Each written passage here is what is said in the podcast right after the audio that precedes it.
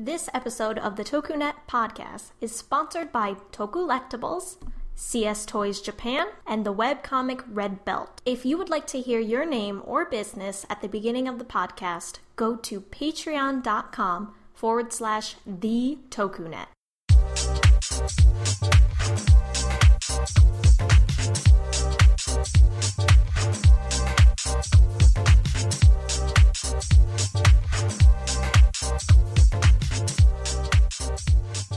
Hello and welcome to another episode of the TokuNet podcast. I'm your host Yassine, and I am joined by Josh, Hey, everybody. Brody, Yo. and Ashton. What's up? How's everybody doing? Oh, doing pretty good and fiery.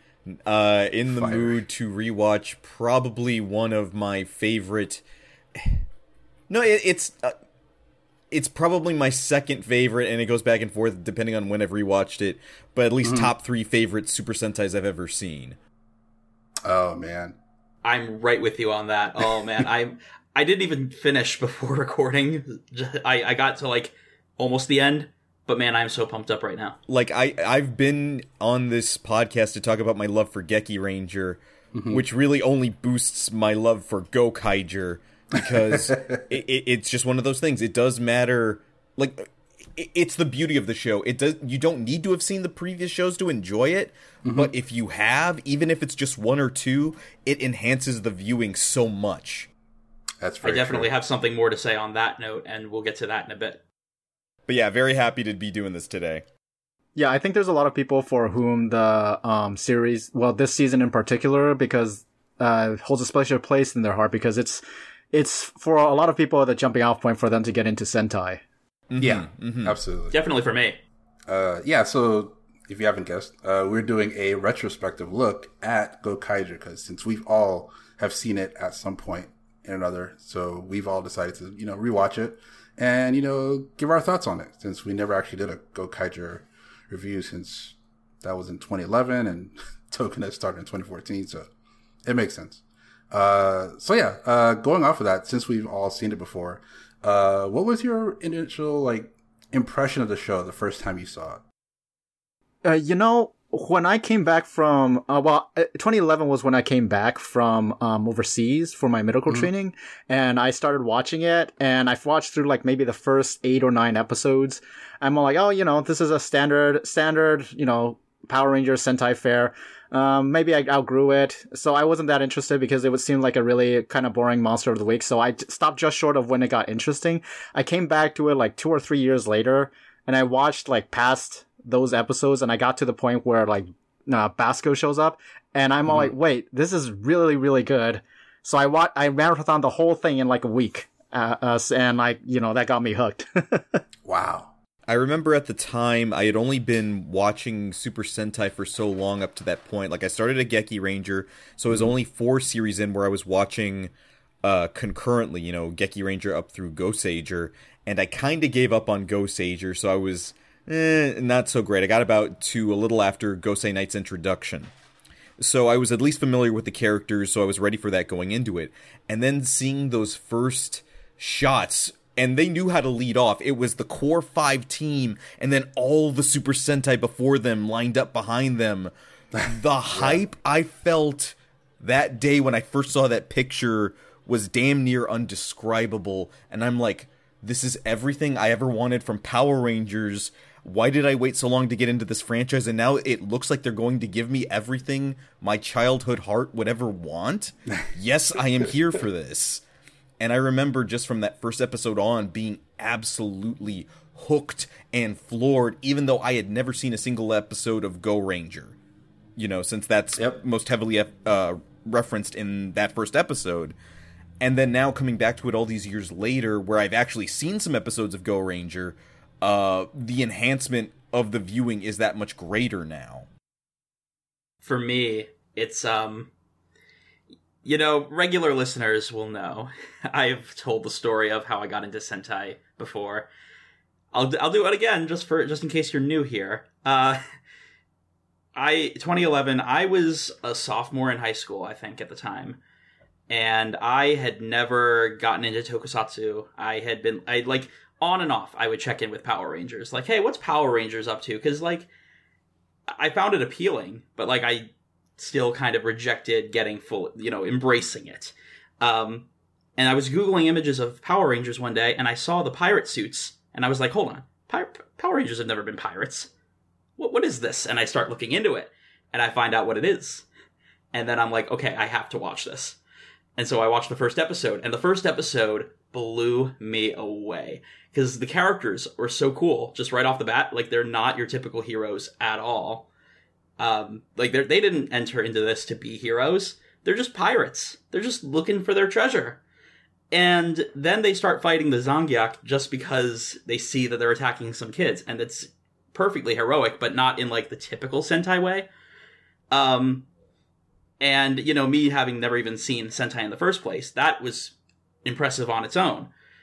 And then when they Gokai change into Go Ranger, I was like, what is happening? I was on the edge of my seat. I was so pumped up. Um, and then you know you have those characters on the side going, "Oh, that's the first Sentai formed on Earth," and I'm like, "It's a, it's the what now?" uh, and then they Gokai changed from there into I think they went with uh, they definitely did Magi Ranger, but they did another one before that. I They forget did which quite. one. They did, they did quite a few that first episode. Yeah, they. I think they did three total. Um, oh, Shinkenger, and I had recognized Power Rangers Samurai, so um, I was like, wait a second, I know that. And then I saw Magi Ranger, and I was really into Mystic Force for a while. That was my first Power Ranger morpher, so it made me very happy to see that. So did you marathon it? Oh, I marathoned it. I finished the whole thing in two weeks, which was pretty impressive for me at the time. So what what was your thoughts after you like finished, like after you've done the show, like having not seen any Sentai before? I was I was so ready for Go Busters because also like what, what I was watching from there, I, it also showed me the preview of the next Sentai as they were airing on TV. Oh, okay, yeah, yeah. Um, and so I was like, I was so ready for Go Busters. Um, but my my impressions of Gokaiger upon getting through it was that like, I don't. It was just a fun show, a really cool show with, the with great character development, and uh, I I didn't feel like I missed out on anything. I felt like it was a show that was very good at teaching the viewer about Sentai history. Mhm. And, and also ha- adding in like the little bits of fan service and like you know it's the sort of situation where you can definitely tell when they're trying to add in fan service even if you don't know specifically what it is at the time um, like the first time around i'm i'm fairly certain you know I, I could catch on whenever they show a past sentai ranger coming back. But this time watching it it's like I've, I've seen a lot of these sentai. I saw i've seen uh, you know Abaranger. I've seen uh, Go-onger through the current present day. And so to see like when guy shows up uh, as, to become Gokai Silver, and he interacts with the actual actor uh, who played Abare Killer, and for Abare Killer to reference what his character was like in the script, coming back to it, it's like it's really really cool. I I think Josh, you touched on something that is it's part of how I feel. Like watching the first time, I don't feel like I really missed out on anything. I just feel like it's a different experience watching then versus now, but both very cool experiences, and I'm very happy I got to watch it both ways.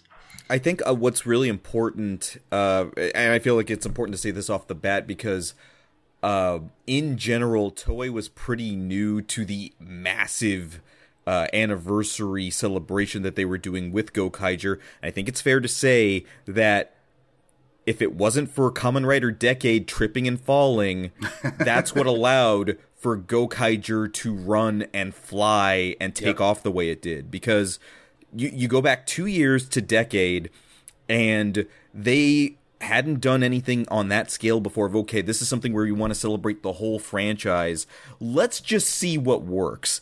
And then there was a lot of complaints after decade about hey how come you didn't get back original actors? Where the heck's the music? Where are all these little things that we know and love about the series? And every last one of those complaints that i saw out of decade none of it was a present in gokaiger. They got musical cues. They got as many actors back as they possibly could and then some. They made sure to reference suits straight up get every last sound effect down for anybody who was watching who had any attachment to any previous super sentai series they made sure they got you whichever episode you came in on. A pretty good example of the the amount, the level of detail they went into. They went so far as to not only include the Abare pink suit, which was a recurring reference in Abaranger up until they finally, you know, sort of made it like its own thing um, for an episode. But they even like gave it a little pig sound effect and a, and a pig nose in the in their transformation sequence, and it's a reference to throughout Abaranger. Uh, the the character keeps saying, "Oh, I'll become Abare Pink," and people call her Abare Pig and it's Oh, it's such a it's such a little detail. But an even smaller detail in that very same episode, before the commercial, they had like a like the characters pop up in a little overlay on the on the uh, frozen scene, and they ask a question to the viewer, like, "Oh no, what do you think is going to happen?" And that's something that they used to do in Abaranger. Yeah, I, I remember like watching it this time. I noticed a lot more that they would also use a lot of sound effects that were used back in like the 80s and 90s for a lot of like the jumps and you know stuff like that. Like once in a while they would use it, and sometimes I couldn't tell if it was if it was an old sound effect or if it was a Gokaiger sound effect that is now old because that was 10 years ago.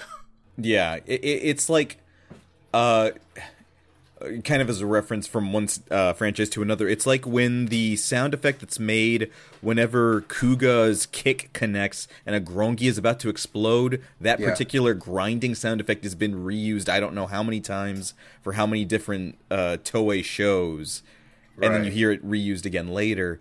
And it's also things like uh, even the episode titles, where depending on what episode it was, the episode uh, title setup was in reference to the way the titles were set up in that particular season. So, like Yeah. uh, the Geki Ranger episode, it starts its Niki Niki Kempo lesson, just like how every episode of Geki Ranger would have some Jan speak at the front of it.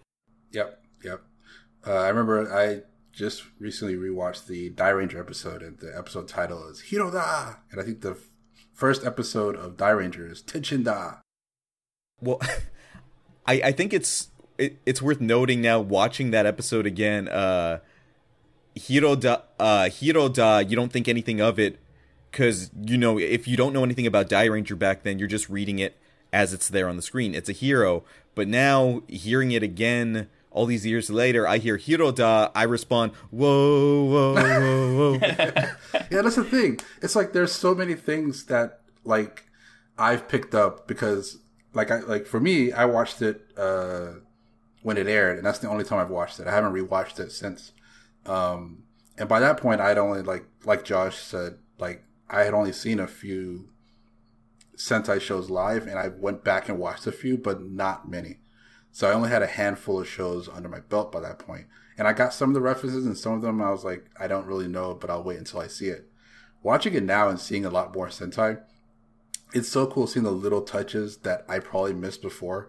Like um, in the Live Man episode, uh, when they're talking about like when they're at the laboratory at Joe's laboratory and they're he's talking about uh, his friends uh, and you know his friends who you know became evil and stuff like that and how he wants to protect people from going through that kind of pain he looks outside and looks at a group of uh, scientists and they have one of them has like something glow in their hand and then they open it and then there's like little butterflies that fly out and at that back then i was just like oh this is a really cool thing having watched Liveman now it's like oh that's the intro to Liveman where it starts with someone What? hand Yeah, opening up. exactly. yeah Oh, that's so cool. yeah, and also there's a there's many episodes with these tribute uh, when the heroes come back, where they'll say a line that's either key to the show or key to their character. exactly.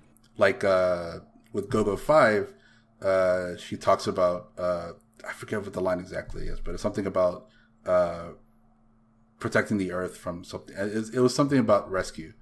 And a lot of heroes have these kind of phrases where it sounds like just a heroic line, but if you mm-hmm. watch the show, it's actually a lot of times taken either from the intro to the show or like an intro phrase. or just the core concept of the show. Yeah, like when in Live Man he talks about like why his friends betrayed them or something like that. it's like that's like it, the start of every show is with that dialogue. It's really cool. It's really cool to get like. It's crazy how much you can get out of it. I think what Brody said earlier about them not being a typical Sentai hero team was, um, uh, actually right on the money because when I was watching it and like really going through the entire season, I, w- I thought uh, this is probably the closest that a Sentai uh, team will get to like anti-heroism because when they start, they're basically just anti-heroes. Mm-hmm. So when you Yeah. watch through the series, and it's it's actually cool to see that from the perspective of a a Sentai team from the perspective of an anti-hero, because it's it's it's so it's so refreshing as far as because the the the two the seasons preceding it, like Shinkenger, they're um you know they're very um they're very generically heroic. Even though I love Shinkenger, but they're like an organization devoted to um protecting mankind. You know, Goseiger were angels uh, stuff like that. So, but Gokaiger were basically pirates from outer space. They're here to plunder our ta- treasures. They're they're only if they fight uh, monsters that are attacking us. It's only because they're like very. It's only because of their because they feel like it. yeah. It's because they feel like it. So you know, this is it's it's it's really interesting to see as a um, Sentai team. I- they're one of the few teams where they start out and they don't get into it a lot in the first episode, but for the most part, their modus operandi is revenge because they've all, as it's revealed over the course of the those first couple of episodes, they've all got a grudge against the Zangyack. Yeah. And then on top of that, I think for for my money because of where I started out watching Tokusatsu, I think it's kind of the same appeal as it was for me getting into Kabuto where Kabuto was this anti-hero selfish Yep. guy. The difference is here with the Gokaigers, they all have uh, personalities that are redeemable. I think Yeah. that you know I, this is a good moment to bring up a note that I took when I was watching the uh, Gokaiger versus Gavan movie. Um, so the, the, it was a crossover with uh, Space Sheriff Gavan. They got the original actor back, and they did some fan service because he uh, he would also play the actor played two other Sentai characters from the Showa era as well. Um, but there's a scene, there's actually a, a sequence of scenes where they're breaking into uh, the it, they, it's called the Makuu prison, and it really helped. That whole sequence really helped to sell that they're rogues and not your typical heroic Sentai. Like if you if you look at even the Sentai that we've had in the last ten years since Gokaiger, they all have a very similar feel to them, and even the more the more intense ones, they're they don't ha- they don't feel like they're out for themselves. They don't feel like they they still feel like they're meant to be heroic. But the Gokaigers, they're the type who break into an impregnable prison, blow the place to smithereens just because, and casually walk out, like super casually. Like the only other Sentai that probably could have matched their level of rogue is Lupin Ranger, and even they Yeah. were not this rebellious. And you can really see it from when um, Guy joins the uh, group because when Guy joins, he has this like kind of dream sequence where he thinks of how how generically heroic they would be, and I'm so uh, glad how Joe, yeah, you know how Joe ha- Joe would be, um, Joe would have a Joe would be a baseball fan, and Luka would encourage kids to their their best, and Don's missing completely because he's boring or something. and like they're all like just what what the he- what are you talking about that, that's not us completely this is weird as weird weird as hell and i don't know what you're talking about It was a very Kyoryuger feel. That's probably a really good way to segue into talking about the characters, why the Gokaigers are such good heroes good leads, because even all these years later, it was 2011 when it came out, it's 2021 now, it's been 10 years now, the drip all six of them have is still palatable. The swagger. For oh my god you know but, but captain marvelous was like my first sentai cosplay and i did it like well after like the Gokaiger craze had um you know uh, died down so i was like late to the party but i got the official bandai stuff um I had to make mine. Yeah, I got the official Bandai stuff, and I just like every con I'm wearing it, and people are all like, "Oh, when when are you gonna bust that out this con, huh?" Marvelous is he's got to be one of my favorite Sentai Reds, and like he's my favorite in a different way that other Sentai Reds could potentially be my favorite. Like there's the ones who just have a really good character arc, or who they're they're a really good leader, just a very strong character, likable person, and then there's Marvelous, and he's just I he's so hard to describe for me. He's cocky. He's uh he's he's got this air of confidence about him that is just he's the bad boy, you know? Well, he it's not just that he's the bad boy, he's solid. Like he is Yeah. so steeped in who he is even from that first episode on, and they don't deviate from that at all. Uh, he is. I, I love strong reds, and I love how they were able to play that off him versus uh, the Boukenger tribute episode when they brought Chief back. He's also one of my fra- favorite strong reds, but they're Yeah. strong in two completely different ways. You know, I think the Yeah. part of it is because the this is as close to a G-rated um, Malcolm Reynolds from Firefly that we can get in a Sentai show. Yeah, like I, I agree to that. I'd ag- I'd agree to that. Yeah, yeah, if you watch like the episode where he flashes back to when he first meets um, Aka Red, and um, he sees the Gokai Galleon and he like that look on his face. It's like that episode in Firefly when they flash back to when Mal first sees the Firefly ship, and you see that look of wonder on his face, like the like soaring through space or soaring through mm-hmm. the skies, mm-hmm. and that you know that's that's just what like that's as close to Malcolm Reynolds as a Sentai hero can be, and I think that's what draws people to it. It's like like if, you were a eight year old kid watching this, you'd be like, why no, why won't they give back all the keys so that all the Rangers can team up and fight the Zangyack? Why are they hoarding all the keys for themselves? But if you're watching it as like a adult with a more like less like you know lawful good, neutral good kind of stance on it. And more of like a neutral, true neutral or a chaotic good kind of stance on it. It's like, oh, this this is so cool. This is as close to like a, you know, uh, you know, good one of those, you know, uh, Wild West, uh, pirate, um, you know, we've moved from brown coat to red coat, yeah, yeah, right. So you you but have like one of Sentai those, red coat, not red coat. The British are coming red coat. Right, I right. Just wanna- just wanna clear Um, that up. But the thing that uh, that I thought about when I you know rewatched it now is that they're putting up a front at the beginning of the show of making it, it feels like they're putting up a front of being you know purely pirates who are only here for treasure and don't care about anybody else they all know who they are within the team they know why they joined uh, they know each other's personalities but they're showing to the they're showing it to the Earth people, and they're also showing to the Zangyack that they are just pirates because they've been hunted for so long that they kind of have to do that. It feels like to me they have to put up that front Mhm. in order to, you know, protect themselves. I guess you could say. Like it feels, but because because they're in gen like gen, like at their core they're all good people Oh Uh-huh. yeah, they have their they have their pasts and they have their reasons why they are who they are. But when they first show up to Earth, they it's a, it feels like it's a combination of them putting up a front, but also them not knowing the customs of Earth.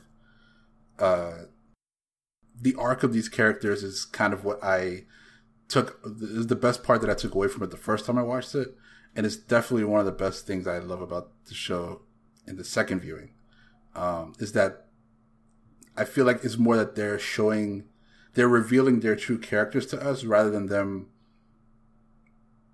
learning, Going through an arc necessarily. Yeah, because they've always been good, but they just are like it's something that uh, what's his name, Gal Red says that they're rough around the edges, kind of a thing. Because they they're good people, and I think they do learn to a certain extent. Like they learn the the significance of what a Super Sentai team me is and what it means to Earth. Uh, and at the end of the show, they accept that title and they become Sentai a Sentai team who is protecting Earth. you know what else though it's because when um like I, I and i like this is when they flash back to how they first uh you know meet up or come together it's not like they are a group to begin with it's not like in shinkenger or like Goseiger where all five of them are just together and there's no real explanation for it. The flashbacks tell you, oh, Marvelous got betrayed by Basco. Then he was on his own because he, like, Aka Red sacrificed for himself for him. And then he went around and got this ragtag team together. And now they're like a, a full team of uh, people against the Zangyack Empire. And one of the, like, if, by all accounts that he, uh, Marvelous shouldn't have trusted like someone like Joe, for example, because he was a Zangyack runaway, but he just did it anyway because, Yeah. you know, that's just the kind of guy he is. And I think Mhm. th- layers like that that make characters more interesting to watch are what endears them to us and makes and because it gives them more nuance and more layers than we otherwise would have if they are just like generically heroic characters. I would I definitely say that. Yeah, they're, these are probably the most three dimensional Sentai heroes that I've seen in a Sentai. Um, I mean, I'm sure that there are some who could. Uh, I think there could be an argument. There, there, that, yeah, but there's they're- there's an they're argument there. for it, but uh, I would say my my impression of them was a little bit different because yeah, they are putting up a front at the beginning, but mostly just to the people of Earth and to the Zangyack, um, because they they do know who they are and they they are good people as we've uh, discovered in this conversation, uh, but uh, I th- I think it's it's a matter of they're still just fighting for what they want, taking what they want uh, just they're, they're thinking of themselves but uh, it's a it's along the way. If they see something that just sits wrong with them that's when they go against it. And like they they knew what it meant to go and engage with the Zangyack in that first episode but they're just like yeah but we're not but we don't like it that you're attacking these kids like we we've been through that It's like you can you can be selfish but still be aware of your own moral compass, uh, which is the thing all of them have is that they realize inherently that to side with the Zangyack is to side with evil, and to stand against them would really help in general. So it, it's kind of that that nice way that it segues together of you can start lining it up as well if going up against the Zangyack makes us look like good guys, we don't necessarily care about that. That just kind of lines up with what we're doing. But by the end, by the time you get to those last episodes in the 40s, they are full on agreeing no, this is what we want. We wish to identify ourselves as the 35th Super Sentai. You know what's re- what's really cool is even earlier than that, like somewhere in the early 30s, there's an episode where oh, actually, you know what? I think specifically they were talking with the uh, Hurricanegers. I think it was Uh-huh. the Hurricanegers, and they and they're like, you, you know, uh, do you, you know what do you think of this planet? And Marvelous is like, you know, I like it. I, I'm kind of getting used to the idea that the greatest treasure is on this planet, and you can you can see it's it's it's less a difference in moral compass and more a difference in their understanding because it starts okay, out yeah, where no, you have a point. You have a point. yeah it's it's kind of like when they start out they they'll fight against injustice when they see it. Although to be fair uh, Don wanted to run away in that first episode. Um, but when they see injustice they stand up against it in the in the beginning. And then as time goes on not only do they learn to appreciate the planet and the fact and the reasons why the sentai protect the planet but they start to sort of embrace that it just sort of comes with the territory of of I, I guess it's just who they are. Like they always had it within them to be heroes, and they just needed the push to truly become those heroes. And what's really cool about how the story is laid out from the very beginning, because they need to earn the greater powers of every Sentai, they learn along the way why each team fights, and they start to internalize, you know, Mm-hmm, mm-hmm. what like really what it means to be a hero and why it's important and why they should also join in on that. I think it's worth noting for that the Hurricaneger two parter there is one the fact that it plays off the whole pirate versus ninja trope that's out there, and then two, it kind of makes up for the whole thing that you uh as you know I was watching as it aired week to week. And in the back of your mind, you know they've started you off episode one with the shortened version version of the Legend War, which is like, oh my god, the greatest thing ever, uh, Oh, yeah. up to that point. But then it's like, God, I wish, I wish a team would just have their powers back and fight up, fight alongside them. And then it turns out, oh wait, this is actually also the 10th anniversary of Hurricaneger. Why don't we just do that? And then in the second part of that two-parter, the pirates and the ninjas team up, and they get to get, have their powers back and an updated version of the transformation, and it's beautiful. You know, watching that watching that crossover in particular and that fight especially, it really took me back to my days watching Power Rangers Dino Thunder with the Thunderstorm special. Mm-hmm, where it was uh, Ninja Storm t- teaming up with Dino Thunder.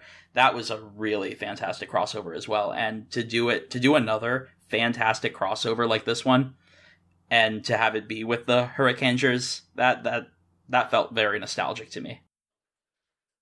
I think one other good quality that people re- that really resonates with people is like something that we see in the Ohrangers episode where they they just do what they want. And it, it and it's not about doing what they want in regards to uh, it makes things easier for them because in the Ohranger episode um, they they uh they had the one of the range one of the old rangers want to give them their great power, um, you know, explicitly so that Basco wouldn't get it. And then like the leader was about to like suicide bomb Basco with himself.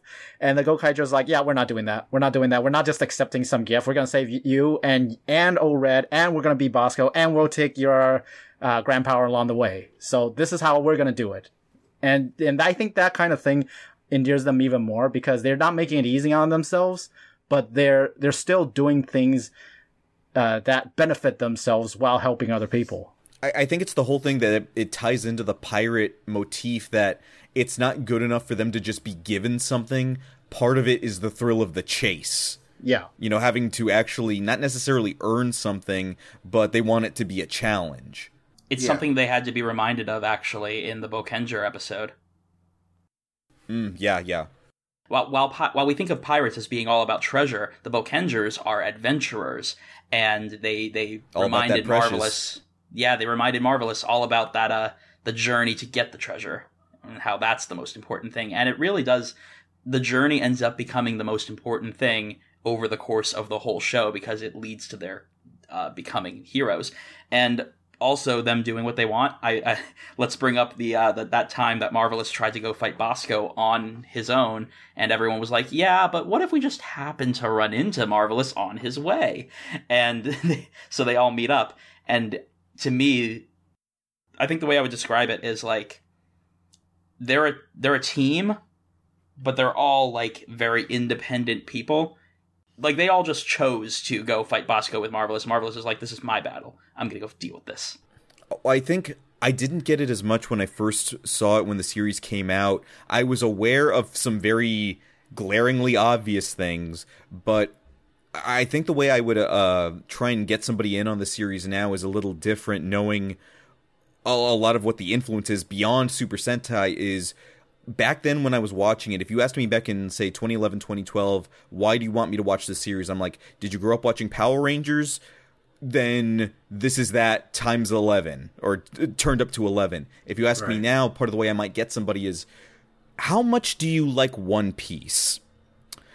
Do you love the way that team comes together?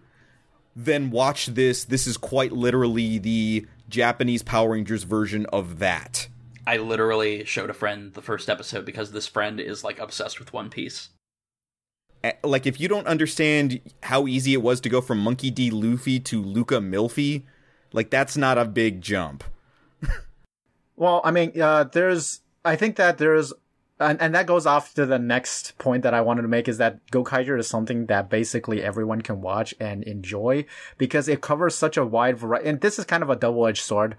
It covers such a wide variety of like themes and topics and like, you know, um, so you, you have like really, really funny, uh, episodes like the Carranger episode, which Oh, yeah. yeah, which one of my friends watched, and he's all like, "Wow, this episode is so funny. I really like it. I'm gonna watch Carranger now."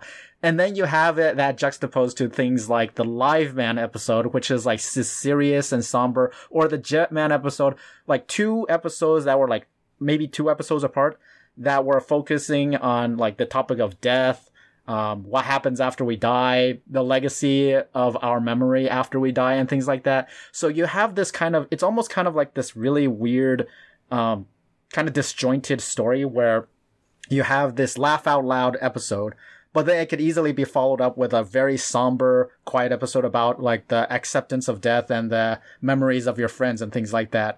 So everybody can take something away from it and find something to like about it, but it actually kind of works against it overall because it doesn't have like a very strong, like cons- solid overall story arc, kind of like Shin Shinkenger does. Hard disagree. I actually agree with Ashton. Am I, am I alone on this I want to. I want to hear this. I want to hear this. All right, all right. so, um, I don't. It, it, the way that Gokaiger tells its story, it, you have to see the whole story in its entirety to really get just how cohesive the whole thing is. I feel it's got clear arcs. Like you've got the uh, beginning part, and then the part where Guy shows up, and then the part where Basco shows up, and then you've got everything after the death of Prince Warz Gill. But really the it just continually builds from episode to episode and i think the show does a really good job of maintaining its overall pirate feeling even while touching on a, v- a variety of different uh, subtopics so like you do have the the really funny episodes and then you do have the much more serious episodes and then you've got the backstory episodes but throughout it all because it's the gokaigers and because it they've got such really strong, you know, music design and camera work and whatnot. I think that they re- that they do a really solid job of maintaining a cohesive feeling, even while being able to go in very different directions with different episodes. And because that it just is just constantly building their characters towards a, to, to, it, it's it's the situation where I okay. Here's how I want to put this. In I complained about Ryusoulger's, villains or its story, I guess, because while the character arcs are pretty decent, in my opinion, um, the villains you you just never really know what they're trying to accomplish and or where it's gonna or where they're trying to go with it. So that by the time the end game rolls around, it's like, okay, I get it now. I I, I felt lost up till this point, but with Gokaiger, you know from the very beginning, the villains are just trying to take over Earth, and they very gradually shift from tr- just trying to take over the earth to no, we have to focus on getting rid of these pirates because they keep foiling our plans. And I feel like because the villains have such a clear goal and the Gokaigers have such a clear goal that it takes all, every episode to build towards. And then you've got, you know, those character subplots uh, interwoven throughout. To me, the story feels very cohesive. And very satisfying once you get once you finally get to the end. Like the final battle against Basco, that that whole two parter where he uh, takes all the Ranger keys and the Gokai Galleon, and then they have to fight to get it back, and then Marvelous takes him on one on one on one.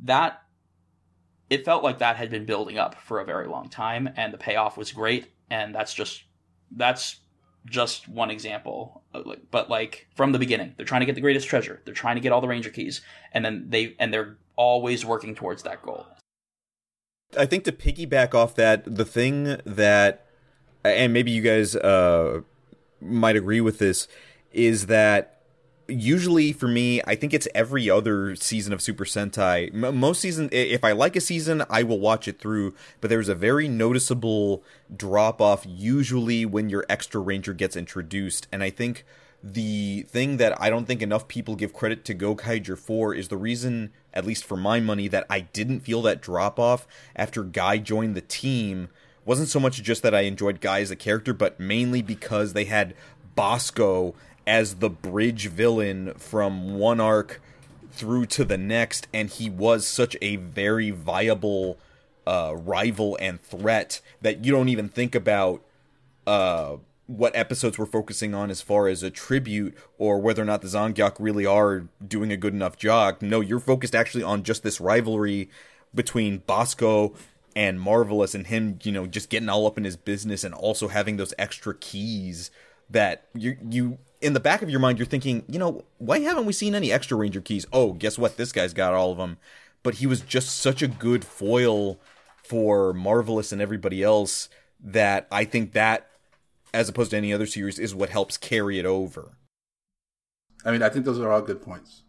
Um, my thing is, and it's one of the things that I knocked against the show when I first watched it, and I still kind of knock against it now, but not as hard, is that the I mean, a show is as good as its villains, and mm-hmm. the main villains, which are the Zangyack, which is you know, Warz Gill and his crew.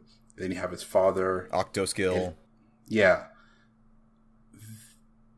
Back then, I thought they were pointless, and even now, I still kind of think they're pointless. Like they're just this kind of looming threat. But the fact that Warz Gill is such a incompetent leader. I know that's, that's the point of his character is that he is a spoiled prince who can't do anything. Um, but that happens for so long. Like you never, you never truly feel the ramifications of his failures until close to and after his death when his father shows up. Like before that, it just it just felt like this ongoing thing where he just keeps failing. He keeps uh, being a spoiled brat. He keeps complaining, and then he comes up with another plan that he thinks is brilliant, but then it fails again. It just keeps going again and again and again. If it wasn't for Basco showing up, like Basco does kind of save the show, but it also kind of shines a light on what I feel like is a, a, a low point in the show, which is the Zangyack in general. Like I feel like as imposing as they are, where they're supposed to be the empire of the universe that is taken over everywhere, and you know Earth is the last, one of the last, you know, unconquered planets. It just feels like it feels like they would have been more of a threat sooner. Whereas they, they start off as a threat, then the Gokaiger fight them, then it's a back and forth for like 30 episodes, and then uh, after Wallace Gills dies, then his father shows up, and then it becomes more of a threat. It just feels like there's a long time where he's it's not a threat. Like there, you because fo- you're focusing on the the Gokaigers, and then you have the tribute episodes, which towards the end they uh, somewhere in the middle they, it became really good, where it did help you know further the character developments of each character that it interacts with. But there are times where it just feels like it kind of stops the progression of the sh- of the story for this tribute episode, especially towards like the first third of the show. But the, the, the tributes they are the story, in a way. Well, I, I think with those first couple of tributes, especially within the first, I think it's the first 10 or 15 episodes, specifically, those are the ones they went with just right. like any other tokusatsu series. That first 15 episodes is the first quarter. We are selling toys. We are trying to get across to you. We need you to buy the Mobirates. We need you to buy Gokaio. We need you to buy all these uh, specifically Dekaranger and Magiranger themed accessories for Gokaio uh, which is why like um I think more so than any of the other ones. I think by episode twenty, I'm like, okay, geez, guys, do you have to keep using Shinken Gokaio every chance you get? I get it. You want me to get it. yeah, and that also didn't make any sense to me. Like I never understood. I never understood why they combined the Shinken Shinkenger power and the Gaoranger power. Because that that's not it's the whole thing it always comes back to Bandai designs the toys and it's up to the writers to justify yeah. how that works. Right. And sometimes it works, sometimes it doesn't. No, I, I get what you're I get what you're saying though. You're it's a question of, you know, why did they decide to combine those specific teams' powers together? Because I mean, even if even say assuming, you know, of course, Bandai's the one destroying or destroying. slip of the tongue there. Uh, even if Bandai's the one crea- creating the toys, um, it's like, well, why are they mashing these two specific ones together? For well, this? the easy the easy explanation is that the shared thing between the two of them is that the red pilot's a lion. Yeah, I guess that that that's huh. the that's the only real explanation you can get away with. Yeah. And that's really all you need because let's not get ahead of ourselves, folks. This is a kid show that we love. Right. Yeah. No, I get I mean, of course. I'm just saying like there's there's some things where it's like, oh, this turns into, you know, an actual weapon. And then there's other times where it's just like okay, we're just, just going to project the previous uh, the legacy mech and it's going to do a thing. Like with the Boukengers. Yeah. I mean, like of all the complaints that you've made about, or the the, the points that you've made to complain about the show so far, um, I, I that's the one that I do kind of feel the most because I I love thematic consistency, personally. Well, well, I think there's for some people this is probably easier than other things. There's some things where it's like when you get to the episode where they bother explaining their uh, cameo appearance in the uh, Goseiger movie. Oh, I love that one. I love the, the, fact that they did that. Goseiger versus Shinkenger Epic on Ginmaku movie. They have that right. episode explaining why they were there at all. Yeah, the which, time yeah, travel thing. Mind you, points for that. oh yeah. If they're gonna bother to dedicate a whole episode to rationalizing why they were there at all, I think I can forgive them for phoning in. You know what? Just use footage of uh, the Boukenger mech for this episode. I think I can give them a pass on that. I mean, for the most part, those kind of stuff's like that's just you know, um, I can I, I like you said I can give them a pass on that. Like there's, there's a lot of that kind of stuff where like I love the you know the tribute episode. I love seeing the new the the past hero come back, and I love the lesson that they gave to them. And then they get to the to the Gokai, they get into Gokai Galleon and you know Gokaio, and then they you know put the keys in, and it's it's a it's a crapshoot if it's a if it's a good thing or not. But I mean, my main thing is that it's just that I feel like a lot of the they had they had a lot of good stories that pertain to the characters and characters that they know. Like for example, Joe and Sid slash uh, Barizorg, like mm-hmm. that kind of story, or you know, uh, Marvelous and Basco, like those kind of things are really good. I like those those those moments. I like um, hearing about you know Marvelous and Aka Red and the Red Pirates and all that stuff and what happened with them. I like all of their stories, like their back backstories and stuff coming back. Ahim and her like her episode is one of the best episodes. Oh, it I was. like seeing her. I I remember back then even thinking like, oh, this is like, I want more episodes with her where she's like this, where she's like, she's she's such a proper like her personality is that she's very demure nice. and uh, princess like, like very feminine. Well, I mean, it's just that she's royalty, right? Yeah, yeah, yeah. But then when this happens, like, this is the first time you ever see her rush into battle before anybody else. Like, as soon as she sees that guy, she rushes in before Joe and uh, Guy. And it wasn't just that she rushed into the battle, it's that the entire episode was centered around her wanting revenge and then the rest yeah. of the team going because you you normally don't associate like prim and proper people like I'm with like very vicious and you know more evil kind of uh, motivations like revenge. But here she is trying to like rush into battle to avenge her home planet. She's basically doing mm. it for her revenge. It's a very base instinct, a very base type of motivation. And the rest of the team is like, okay, we're we're here for you, but you you gotta you know you gotta tune yourself down. Uh, you you yeah, gotta take a, a handle. Bit. Yeah, you gotta get, get a handle on yourself. So Here's it's like thing, yeah. The, one of the reasons why they want to help and they didn't they ended up not really telling her or explaining it to her is because they knew that she was going into battle to die. Mm-hmm. Like she wanted to win and she didn't care about her life. Yeah and they jumped in because they don't want to lose her as a friend and as a team member. And but they don't tell her that because they don't want that to weigh on her. I guess on her conscience, maybe I don't they, know. They mention it at the end of the episode, or Guy mentions it at the end of the episode, and um, yeah, but then they shut him up. Yeah, they, Marvelous starts wrestling him to the ground, yeah. like "Stop talking, you idiot!" Tsundere Marvelous. There's another episode where I think it's the Go Go Five episode where you know we see that Luka is so protective of her Mm-hmm. And then when they have to figure out a plan to get, you know, uh, go pink to the hospital, you know, escape with the with the ambulance. Right. Um, she starts saying, "Oh," and Luka's like, you know, "Oh, I'll, I'll, you know, disguise myself as her, and it'll buy you guys time. It won't work, but it'll buy you guys time." And then Ahim stops her. It's like, "You need to stop protecting me. I can. I am capable. I can. I can help out. Lean on me. I want to be a part of the plan." Well, I think it was a good moment for both of them. Yeah, for both of them because one, it shows uh, I'm Aimu's agency and capability, but 2 mm-hmm. up to that point, I think for the most part, Luka had been depicted as just this incredible badass. Oh yeah. Uh, yeah. Up to that point, making her probably one of my favorite yellows ever.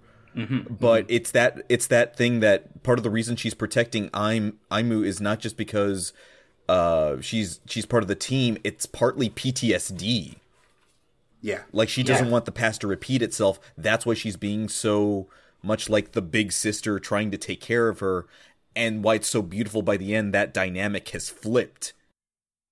Yeah. That guy says like it looks like it looks like Ahim is the the big sister, big sister now. Yeah. And then Marvel's like, does it really matter? yeah. yeah, see this this is one of the things I like about it is because usually when you have like a tomboyish character and a you know very feminine girly girl character, the tomboyish character is the strong one and the you know the girly girl character is the weak one. And I think that this is one of those series where it shows that it doesn't matter if you're like more masculine or more feminine. They're they're diff- they're different ways of expressing yourself, but there you can still be strong in spite of that.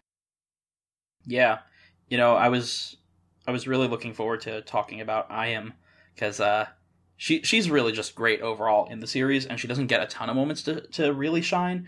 But um, that Go Go Five episode was was a good example, and then later on in the Abaranger tribute episode, when uh, she she sort of takes the lead while the others are trying to figure something out. I, I, don't remember exactly what the others were up to at the time, but she goes off with Guy to try to fight the Zangyack, and she and they do a full cosplay uh, tribute episode. Like, oh yeah, yeah, yeah, yeah. Because it used to be a thing in Sentai. This is something that I didn't learn until I watched uh, Zyuranger.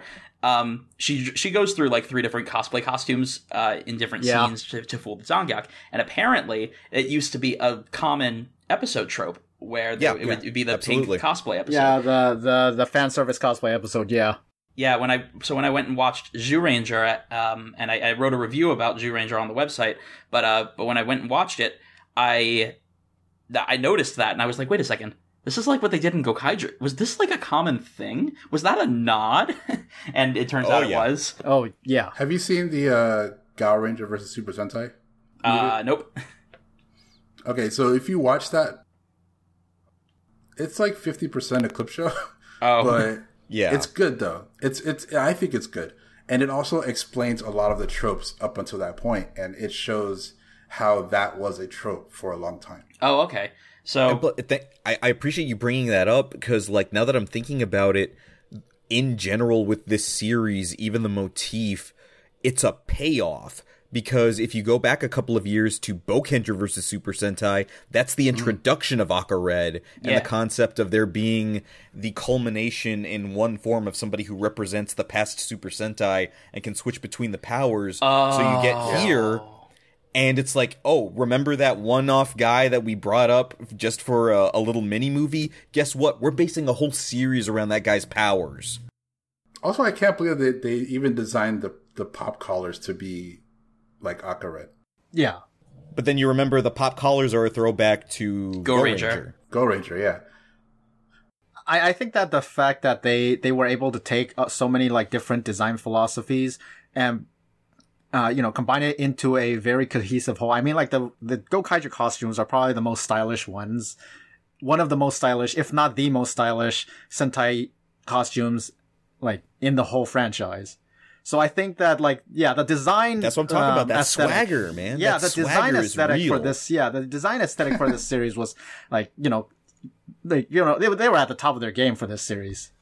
For and sure. Plus, like, I think the beautiful thing about it is because we've seen them come back, uh, if not all of them, then one or two of them several times over the the last couple of years, like with uh, the Zyuohgers. They all came back for that one if you've sat through this whole series and you've taken it into yourself, anytime you hear that music, that your pulse quickens. you know yeah. something's about to go down. You know, every like when when that crossover episode happened, I was at I think I'm not sure if it was um Japan World Heroes or Power Morphicon, but either way, my friend was in a cosplay group for Zyuohger for that con, and um, I went there, of course, in my Marvelous cosplay, and that that crossover aired right on that weekend, and that whole weekend I was calling it, oh, have you seen the new Gokaiger series with Geo, uh, 48 episodes of Geo, uh, Zyuohger cameoing? And it pissed him off so bad. He got so annoyed with me because, because I, like, it was like, you know, that was the weekend where he was like, um, like doing that whole thing with the latest Sentai group, and I was just like, you know, um, poking him with the whole, hey, have you seen the new Gokaiger with like, I don't know what, what other Super Sentai is cameoing seen, in their series again. Have you seen again. the Zyuohger tribute episode? yeah. he got so annoyed with me. That was definitely the highlight of that com. That's great. um, I, I, I kind of want to go back and talk about Ahim because I I, we, I almost talked about Ahim and then I didn't by accident. Oh no, go ahead. So now, just I, re- I really appreciate Ahim's character because you get those moments like that Abaranger tribute where she takes the lead and really sells it, and then you've got that episode where she fights Zatsurig, uh, who destroyed her planet, and you see and you get her mm-hmm. piece of the backstory, um, mm-hmm. and the pirates all reminisce on you know where she started and where she ended up, and you know there's it, you see that new side of her where where she just lets loose and it feels so intensely personal she's ba- she's basically sentai princess leia Yeah, and Right. the scene where she cried in front of the others, that was that that was like the most real, like the saddest thing in Sentai that I had seen in a while. That was a good Um, scene. Yeah. Yeah, it, it made me tear up, and uh, it was it felt so. That that was a good that was some good acting right there. Um, but then the fact that she got to lead the attack against Zatsurig with the team, they did a bunch of uh, Sentai duo morphs, like popular duos. Um, Yeah. And she was in each one of those. She just sort of led the attack with the whole team, and that that that was really awesome. You seeing her be that really awesome fighter. That was the payoff for Ahim's character and where she where she started and where and where you get to see her go. Fa- absolutely fantastic. Her character. No, Oh, yeah, she's probably one of my favorite characters in all of Sentai. In fact, like her Yui Koike was like the the one and only idol I've ever like bought merch for because of that. Like this like that's like the one and only time I've bought merch for an idol. I'm somewhat ashamed of it, but not really. No, we get it. You're cool, man. You're cool. Because I have never bought any merch based on like an idol or a celebrity except this one time. And one time after that. But we'll, we'll talk about that one le- some other time. save, save it, save it for later, man. Save it for after dark. okay. Okay. But yeah, I I I I, I do wish that there were more moments like that. Um, but I, I do like the ones that she had were really great, Mhm. and I think that's that kind of ties into what I was saying about you know some of the tribute episodes did really well for the characters, and some of them felt like they were uh speed bumps, I guess. And you know that's the thing of yeah that's the thing about the tribute episodes was that they weren't from what I understand they weren't planned out for the story so which is why it, it goes back into that whole disjointed thing I talked about because um and we were talking about this before the show so we have to put uh, talk about it now right because Yeah. the Tohoku earthquake happened while Yes, the show was airing and everybody like the the Sentai actors were saying how are we going how are we going to let the kids forget about this you know disaster that shook our entire country and they're all like oh how how about we we start showing up in the new Super Sentai show it, and it happened to be Gokaiger that year and they originally I think they only planned on having maybe seven or so teams come back to like you know give them great powers let- let's go ahead and put it in context there. The Right. earthquake happened on March, what, 11th? Yeah something like that of 2011. 11, yeah. So that's in between episodes four and five of the series. The series is just starting out, and you're Yeah. you are correct. They only had, I think, about half the amount of cameos planned, and then once the earthquake happens. Uh, the former actors take to social media to go ahead and send positive messages out to the people, and then Yeah. Toei and the people all responded to, like to that outpouring of support like oh my god i didn't realize how much you meant to me growing up and even now you know i looked up to you as my hero you know whichever series you were in Dairanger mega ranger whatever. You're out there giving me support right now. I need that. Thank you. And then Toei's like oh my god this is working. This is something completely organic separate from what we had planned for the series. We need to find a way to get him in. Let's let's get him in as much as we can, which is why in those later episodes you start seeing those little clusters of people of Right. cameos in one episode because they were like, no, we need to get as many representatives as we can in. This is important. Th- like that's the thing I get in their handling of Super Sentai versus the handling of Kamen Rider is that Toei understood how important it was to make sure everybody came back and how much it meant to the people. Yeah, it has an element of right place, right time too, because all oh, these. Oh, absolutely. It was like a Absolutely. perfect storm at the time, you know.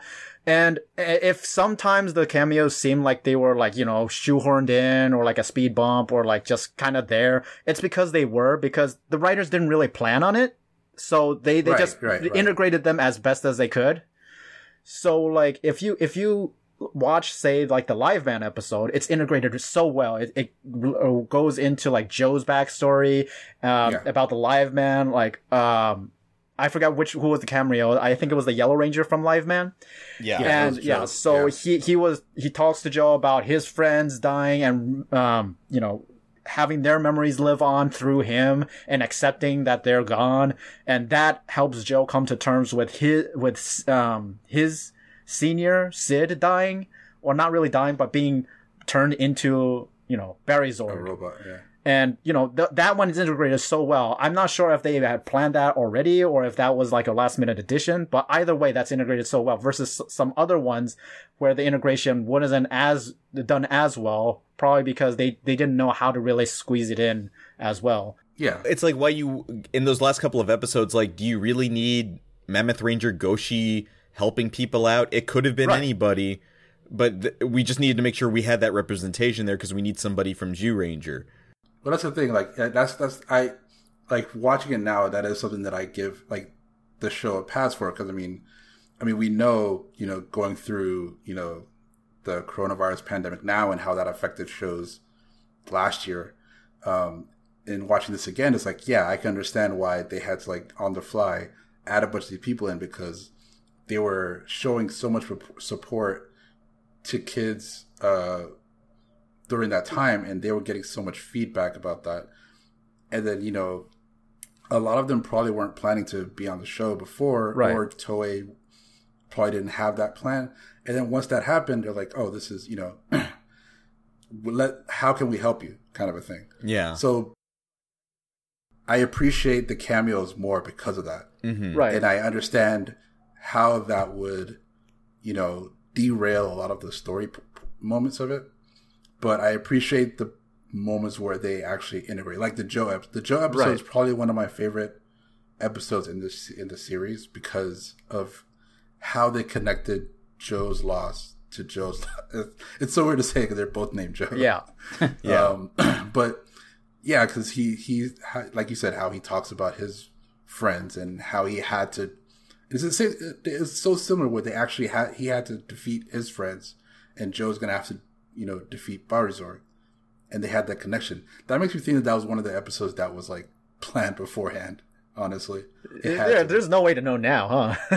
There's no way you got to yeah, remember, even tying that back to the ni- 199 Hero Great Battle movie, you got to remember there, one of the side stories there is a salaryman who doesn't think he can make it, and his life is quite literally saved by older Sentai members right. telling him to, you know, not lose hope. And then that's Yeah. kind of the whole point of the great miracle at the end of that movie is that dude remembered how important it was that the very first Super Sentai was there for him as a kid. And now Right. all these years later, he can cheer them on and that helps, you know, carry him over. and his figure became the mecha. And then Yeah. the Gokaigers got their grand power. Right. And don't get me wrong, I'm not I'm not holding it against the show when I say that the story feels a little bit disjointed and some of the cameos weren't um integrated as well as they um others, but that um because I love it personally. There's a reason I I I really wanted to be in this podcast because the I just love Gokaiger. I love it so much. But if we're like if we're gonna like an- uh, analyze it critically as much as you can critically analyze a children's show, right? Right. Um, like we're sit- we're like four grown men sitting here analyzing a children's show on a podcast. But you know, if if you want to analyze a narrative critically, then you know you have to take into the context of like what happens behind the scenes, how it like yeah. you know how it how all the story elements fit together. Um, do the how the story elements integrate into the show itself, things like that. So I'm not really holding it against it in the sense that I don't like it, but rather that it's the the show as a whole um, it, it's kind of a double edged sword for it. I I still don't think it really felt disjointed though, like to me personally, because I mean, yeah, you got moments like the uh like the Live Man tribute where Right. it directly integrates with Joe's own character arc, um, and the story of Barizorg.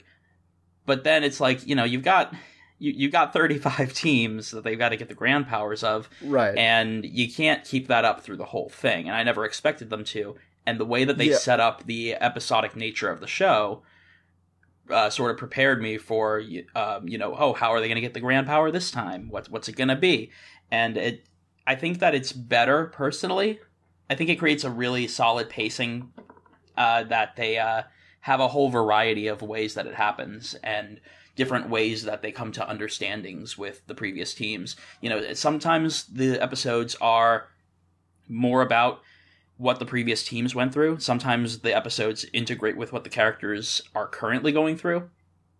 Um, I just I never had a problem with the different approaches. Well, you know, th- there, there's a there's another example I could use for the Live Man episode. Um, after the Live Man episode, two episodes after it, we had the Jetman episode where Guy Yuki comes back from the dead to help the Gokaiger conquer their One fears. of the top episodes in right, that is one of the, that was period. one of the best episodes. I love that episode. It was a really But- good episode. So, Live Man, two episodes later, Jetman. Though both are very serious episodes about transcending death, how you transcend death, like how um, your memory can live on, how you can still help people even after your death, things like that. And in between those episodes was the Ahim Fan Service episode.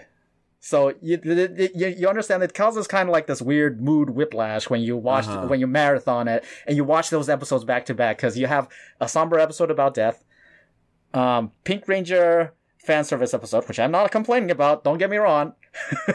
I don't think any of us here on the podcast today are complaining about that episode. No, No, but no. you will get no complaints, sir. You will no, get no complaints about that episode. You will get no complaints about what was it? Episode Luka- six, Luka the maid episode outfit. six, the maid outfit. That that I, I I don't think I will ever use this. No, you know what? I'm not even going to say it. I'm just saying that episode. Wagga Mouth. That episode. Yeah. Let, let's just put it that way. That yeah, episode. yeah. Let's. But you know, um, right after that, it's like okay, so. After But yeah, that, the it's a Jetman Jetman episode. episode. So it's like, okay, so there's like, so, and I think, you know, part of it is probably because they had to do it that way because, you know, actor schedules and things like that. Oh, maybe he couldn't make it in time for that week. So he had, they had to like reconfigure things. So that's what I really mean by disjointed. You get a lot of mood whiplash when there are so many conflicting themes and elements in the overall season. So, you know, that, that's the kind of thing I'm talking about, really. When you marathon it, it kind of Well, gives you the same whiplash. thing. I think we saw evidence of that in uh, Kamen Rider Zi-O, where they had to move things around for uh, Kuroto Don's actor not being available for the Ex-Aid tribute, so they had to kind of sandwich him into the O's tribute. right. Uh, I feel differently happens. about that. I feel di- so. So I get where you're coming from. Uh, Right. I, I, I understand the sentiment about how that would might give you a little uh, whiplash, so to speak. Um, I just personally didn't feel it with Gokaiger. Although with Zi-O, it was a little bit different because of how they structured the story differently. Well, I mean, it definitely does help that you know the Gokaiger's whole point is to gather all the powers, but it also like I did for me. It's just it's stuff like it's the story of the Gokaigers themselves that sometimes feels like it gets either forgotten or put on the side. Like the whole Sid and Joe thing, it gets introduced pretty early on to the show, and then it gets you know you don't hear about it for a long time until probably the Live Man episode. Right. And you know what I think it is though? It's because Sentai is a team-based series, whereas something like Kamen Rider focuses on the exploits of like one main writer and one secondary writer. So one, in Kamen Rider, the main character basically has to carry the entire series, entire season with some help from his supporting cast. But for Sentai, it's much closer to an ensemble cast. So if you, if you, if you look at something like, say, Shinkenger, which is like a very, very like the the story itself is pretty pretty pretty generic, but it's the character interactions that make it what it is. So for Gokaiger, you have that mood whiplash, the same kind of mood whiplash that kind of like Z- Go has, but because the characters are so well done, you don't really notice it as much. I'm just mentioning it mentioning it as a matter of, you know, um, you know, the critical um, observation of the show, but it's it's it's actually mitigated a lot by the fact that the characters are so well written and so interesting and likable, and you like watching them that it like it becomes It a non-issue. lost. It's only an issue insofar as you when you want to analyze the story. Yeah, yeah, that's what I'm, that's that's kind of my point. Is like the characters definitely uh, carry the show, and the character motivations, interactions, and their relationship. And also, absolutely, the portrayals by the actors too, because I Oh, yeah, think the, the actors are pretty good. across the board we get excellent performances from just about everybody in their cast and i think compared to a lot of other series if you had a quote unquote wimpy character throughout the series that doesn't really add a lot to the story you'd be mm-hmm. annoyed with them by the end. But then when you compare that to a character like doc hakase here one of the great greens who doesn't get nearly the love he should i i feel. even in the show himself because like he i mean there's times where like when uh a guy is trying to convince them to you know bring him in and he says what are you going to bring and he says and he taught he does the whole thing where he shows all of them in his dream you know being you know good people, I guess. Yeah. like being the, the different personalities, and he completely skips Don. Uh, Don, and Don's like, "You didn't even put me in there." Yeah. Yeah, Don, Don, like everybody else is like some sort of like superhero or like superhuman or princess, and Don's just some guy who who yeah, got dragged along with them. well, no, he's he's he's a scientist, right? He, he was uh, like a mechanic out in the middle of nowhere. Th- they they sh- they showed up to his place. They were like, "Hey, Right. Gokai, Gokai Galleon is broken. Can you help us?" But they were like posing as not pirates. And then Right. when he recognized them, he was like, "Oh!" And he ran away. And then he came back later because he's like, "Well, I said I would fix I mean, it, so I'm gonna know, fix it." he ran. o- Okay, you forgot one important part. He ran away, and his pants fell down, revealing his boxers. Okay. Oh yeah, that was a very important. part. How could I forget? Um, when he came back, he he was like, um, he he he shows up and he starts. Uh, he offers to fix the ship because he's like, I I said I would do this. I never turn down after I say I'll do it. And then he gets to the ship and he's like, "Wait, you guys live here? This place is a pigsty." And he starts cleaning up and he makes them dinner. And Marvel is just like, "Okay, yeah, you're joining our crew. We're taking you." He's the mom. Yeah, it's a it's a monkey D. Luffy thing. I I want you for our crew because you you have a quality that I want. Don was made to be a housewife. But like when we get to the episodes about him being some legendary badass Right. later on, it's like, no man, I just made that up. I I, I I'm I'm a wimp. I don't know what to do. Oh, but yeah. then you see that he can still and that's the point of a lot of the episodes even in the uh, the Magiranger episode of showing Don getting over his own fears of what he's capable of like no man you you roll with us just the same because you're capable of way more than you give yourself credit for You don't have to be someone special to be a hero. yeah you just have to be you I'll tell you what, I you know, watching that episode, that the, I think the full framing for that episode is important though, not the Magiranger one, the the later one, um, when he makes a, makes up this story about being the, the legendary hero because he gets made fun of a lot by a lot of people. The Zangyack, even his friends, will like you know they'll uh, crack jokes and stuff. Even his own power. Yeah, when the, when his, their powers get stolen by Basco and he you know uses them to have like basically projections of him of their their their Sentai heroes. Yeah. When he when he they face off, he does the hand thing. Yeah, with the hand pose. thing, And yeah. he's, and he's like, I don't do that. It's like, yeah, you kind of do. You don't you don't notice? And then there's uh there's the so Damaras is sent after the Gokaigers after the death of Prince uh, Warz Gill. He was imprisoned, and then the Emperor was like, "Okay, uh, send him out to go fight the pirates." And he he was ready to unleash his rage on the pirates because he really did care about the prince. Um, and then uh, he's looking through the Gokaigers posters bef- when he when he gets out of his cell, and he's like he's like marvelous, great pirate, uh, Lu- the the the female thief Luka Millfy, uh, the the ex Zangyack warrior Joe, um, princess of the of the pirate Famille. I am. I don't care about this guy, this this Don guy, whatever. Um, and then and it that was the very episode where like he let he specifically let Don go just because he thought that he wasn't a problem, and then he he realizes in flashbacks that no, actually, yeah, I guess I am capable. I there I just do what I can do, and it was enough to save Marvelous, and then to take down Damaras even. Like he he landed the finishing blow. Um, it's it's like in the um uh, like um some Justice League cartoons and stuff like that where um the all the aliens come and take over the minds of the entire Justice League, but then they leave Batman alone because he has no powers. But then he turns out to be like the most dangerous character, like the most dangerous member of the Justice League, and underestimating him is their undoing. And then like let's let's not play down beyond characters. Let's talk about suits.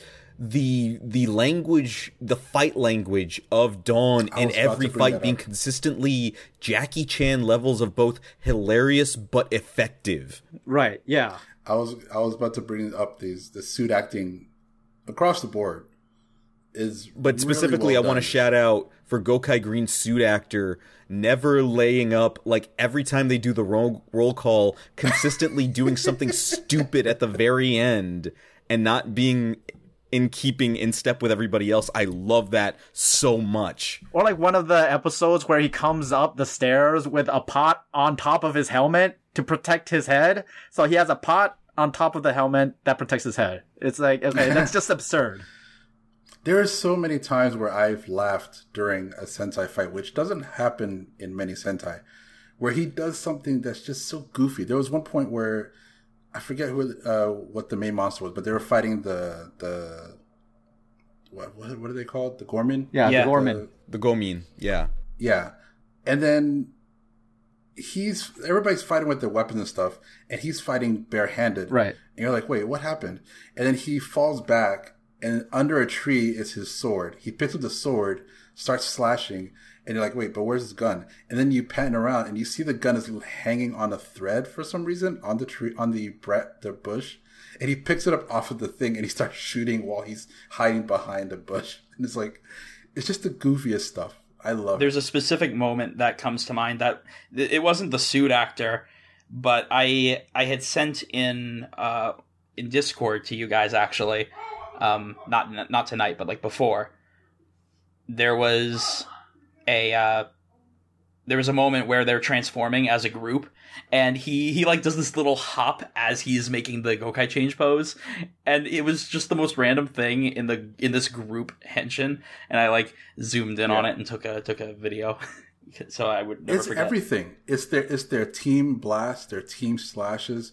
He's always doing something goofy and extra that adds to his character. You can you can meme a lot of like Don's stuff. Like if you if if you've seen It's Always Sunny in Philadelphia, you can put him in that um, Frank Reynolds. So anyway, I started blasting meme too. oh yeah, Yeah. he does that a lot. also, I would I would like. I mean, I would like to give a shout out to the red suit actor. Oh, Oh, yeah, yeah. the swagger, the swagger on that suit actor, Oh man. my That is- god. Like I, a lot of people say, like there's you know, I mean, we always there's names out there of, of suit actors that we know that have done like amazing performances, and he's over the years become one of my favorite suit actors because he he can go from this the the the stereotypical hero character like Bouken Red next year being Jan and he's always hunched over always like kiddish kid energy just goofy. And he goes to this and no matter what he's doing the way he holds his gun the way he holds his sword the way he runs the way he walk like a lot of times he walks like he'll everybody goes into attack and he does his initial slash. Everybody else jumps around him to hit the guy, the, the monster, and he kind of s- slowly walks back a little bit, and it's like he's surveying the situation, but he has just He's like got that holier than thou energy. Yeah. The presence. yeah, it's just the presence, and it's all because of that suit actor. I 'Cause mean, it's a wh- wh- combination what's of the suit name? actor and the actor. Um, I, I don't remember his name. I met him once at one of the J, um, Japan World Heroes. He Heroes was at the first one. He was at the first Japan World Heroes. His name is uh, Hirofumi Fukuzawa. Oh yeah, Okay, yeah, that dude, like just the way, especially you notice it if you're really looking for it, whenever they do the uh, final wave Gokai slash, the the step dude. back into the slash, like there's some little extra on there. right, yeah. Yeah, there's there's a thing like yeah, it's both the one where he does with just the the sword itself, where he does like this full on swing, and the you can see the full arc of the sword going around him. There's the other one where he does the the gun and the sword one, where he shoots the gun and it's got like this really like, it's a cool pose that he does it, and then he slashes. It's just there's so much personality in his performance as Gokai Red. Yeah, he's such a good. Uh, he's such a master at uh, the body language acting. Mm-hmm. He really, and he really is, and I think I think he does it in certain shows. He does it more subtly than others. Right. But when he like when he has a character that's just so expressive or has some kind of vibe to them, he does it really well. And also, this was his last performance as a main cast. Mm-hmm. After this, he switches to action director, and he and and uh, I think I think Gokai Blues suit actor becomes Red Buster. I Ah, believe. Mm. Um, but yeah, he's he's one of my favorites, and he it's funny because like, you know, in Sentai they they bring a lot of like suit actors to do small roles in like extras and stuff once in a while. If you go back in different Sentai series, like in the '90s and early 2000s, you'll see him as like a security guard or like a henchman or something like that, and he he's because he's he's got a very like distinguished face where you can kind of spot him in the crowd kind of thing. It's really cool. I, I he's one of my favorite suit actors. I just like um, gushing about him whenever I can. I, I, have we have we talked enough about Joe? Should we should we talk about Luka? Okay, Wait, have we talked enough about Joe? We did, right? we haven't at all. Oh, just, just real briefly, the the I think it's what episode four or five, the five handed style. Oh yeah, the five sword style. Right, I sent a picture of that when I saw it. They they they saw the guy from uh, One Piece, and they're all like, you know what? We can do better. We can do better than three swords.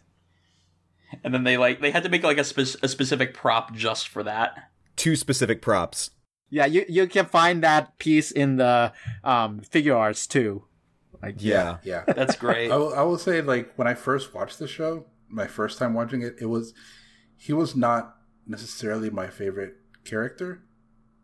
But watching it now, he's probably, I think he's one of my favorite characters in the show. And I think the actor is probably one of the better actors of the show.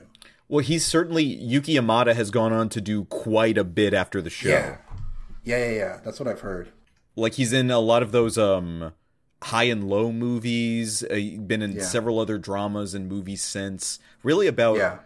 Half the cast went on to do a lot of really big things after the show. Yeah, that's true. You know, you know, you you mentioned uh, when we did. Um, I, I I think it was for Tokunet Gatai when we were watching uh, Superhero Taisen.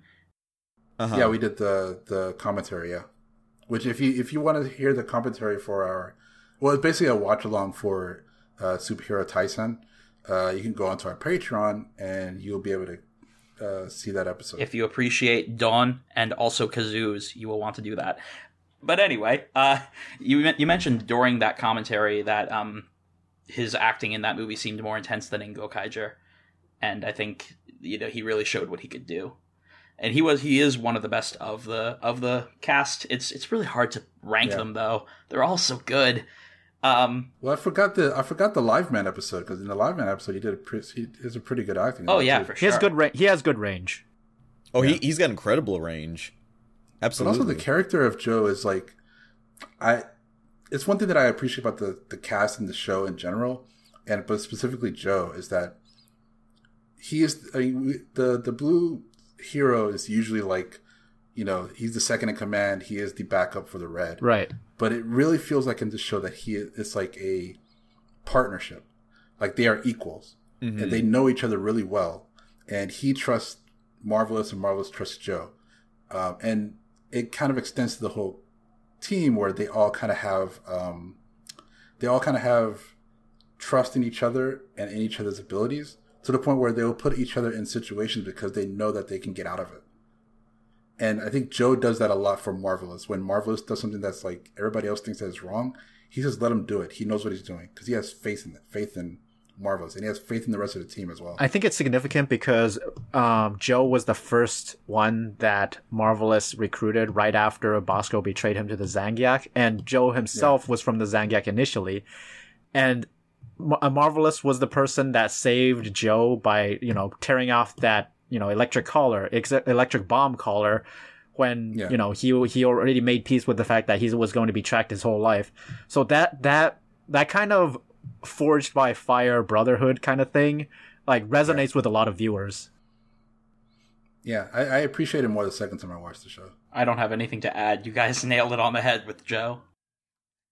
You know, I think one of the reasons that the the writing for the show was so well done was because it, it, it's like the Simpsons movie effect where they had a lot of writers who not only were fans of the show but also were writers themselves on previous Sentai seasons. I I, I heard this story. I, I can't I can't remember where I heard it or where I read it, but I remember this.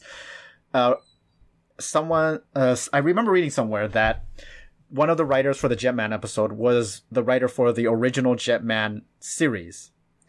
And one of the writers for that episode was like a new newer writer who wanted to bring back Guy Yuki because he he really he, Guy Yuki was his favorite character and he wanted Guy Yuki to come back. But the original writer was all like, "No, you can't bring him back. We killed him. He he's dead. We are not bringing him back." End of story. And they almost got into a fist fight over it. and what happened in the episode was basically like a really uh, was basically like a like gritted through teeth compromise of both of those writers. Like, okay, he's dead, but he'll come back as a ghost that only the Gokaigers can see. Uh huh. Was that Toshiki Inoue? Uh, I, I yeah, Toshiki. I, I think so, but I'm not sure because I, I'm not sure Well, I if mean, is it, is Inoue. it so hard to imagine that somebody would want to punch Inoue? uh, you know, you know, I'm sure he's one of the. He, he's he's almost like a Alan Moore type of writer in Japanese circles, isn't he? In a way, yeah, I, I can see that. but like, in the end, I think between the two of them, the compromise that you get in episode 28 for that Jetman tribute, it made me not being very interested in Jetman be like, I need to see Jetman. Yeah. Yeah, because, you know, Guy Yuki was a breakout character from Jetman, so it makes sense that he was the character that represented them. But, you know, when, like, how is he going to do that when he's dead? But, But it, it's that whole thing, like you know, you've done your job right when you're doing a tribute episode. That the chatter in the ether gets bigger when after that show's aired, after that episode's aired, you have people asking, "Where can I go watch that thing?" Yeah. Yeah. Like after the Live Man episode, where can I go watch Live Man? After the Jetman episode, where can I watch more Jetman? Uh, where can I watch more Boukenger, Maji Ranger, Go-onger? That's how you know you did your job right. yeah, and I think that the, the story about the fist fight thing, um, it really goes to show, and cause Jetman has achieved, like, some weird legendary status in Japan. So it really goes to show how seriously people there take their Jetman. I mean, I watched the Jetman tribute and was just thinking to myself as I was watching it, okay, yeah, no, I should definitely c- come back and revisit these episodes again once I watched the shows that they are, that they were inspired by. Um, and you know, the Jetman tribute sort of made me realize that because there were some things that like I, I felt like I still was missing after after watching a lot of Sentai and then coming back to the Jetman tribute. Yeah. Um, it's just I, I I don't know. Yeah, although um, I wonder if they named Guy, uh, you know, Gokai Silver Guy, what they did because of Jetman, because like his whole thing was that he Entirely was, possible. yeah, it's possible. Because think about it, his whole thing was that um, he got his powers after sacrificing his life, almost sacrificing his life, and past dead Sentai Rangers came back and gave him their their powers, and that's how he he became Gokai Silver. Um, so maybe maybe I wonder I wonder if they named him that because of. But then that would be weird that in that episode he's the one guy that can't see the past dead previous. I was wondering if that was a cheeky nod, like I was like because they they didn't really explain why he couldn't see him, and I was wondering about that. Although he there is a part in that episode where he's like singing the theme song. He yeah you can hear him going jetto jetto jetto Jetto. yeah. And also, the, it's interesting because it's just, I think there's one. There's only two episodes that are kind of well, maybe two, three episodes that are super spoilery for the shows that they tribute. Mhm. Otherwise, you can go through every one of them and be like, it's it's fine to watch it. Yeah. Uh, whereas it whereas in like de- I think decade decade has a few of those too, where it's kind of spoilery if you haven't seen the show. and Zi-O by think- extension. Yeah, but I think Gokaiger does it a bit better. Well, I think there's a difference between like you don't need to watch the series, like say the Geki Ranger episode. You don't need to watch the series. There's Yeah. the Jetman episode where that's a really big spoiler, and then you've got like the two episode Go-onger tribute where it's like, wait, Bear RV did what now with who? Oh, okay, yeah. Excuse me? To be fair, though, for the Jetman episode, it's basically like a Final Fantasy VII situation. It's like, Aerith dies, thanks for spoiling it for me. It's like, okay, that happened Uh-huh. like 20 years ago.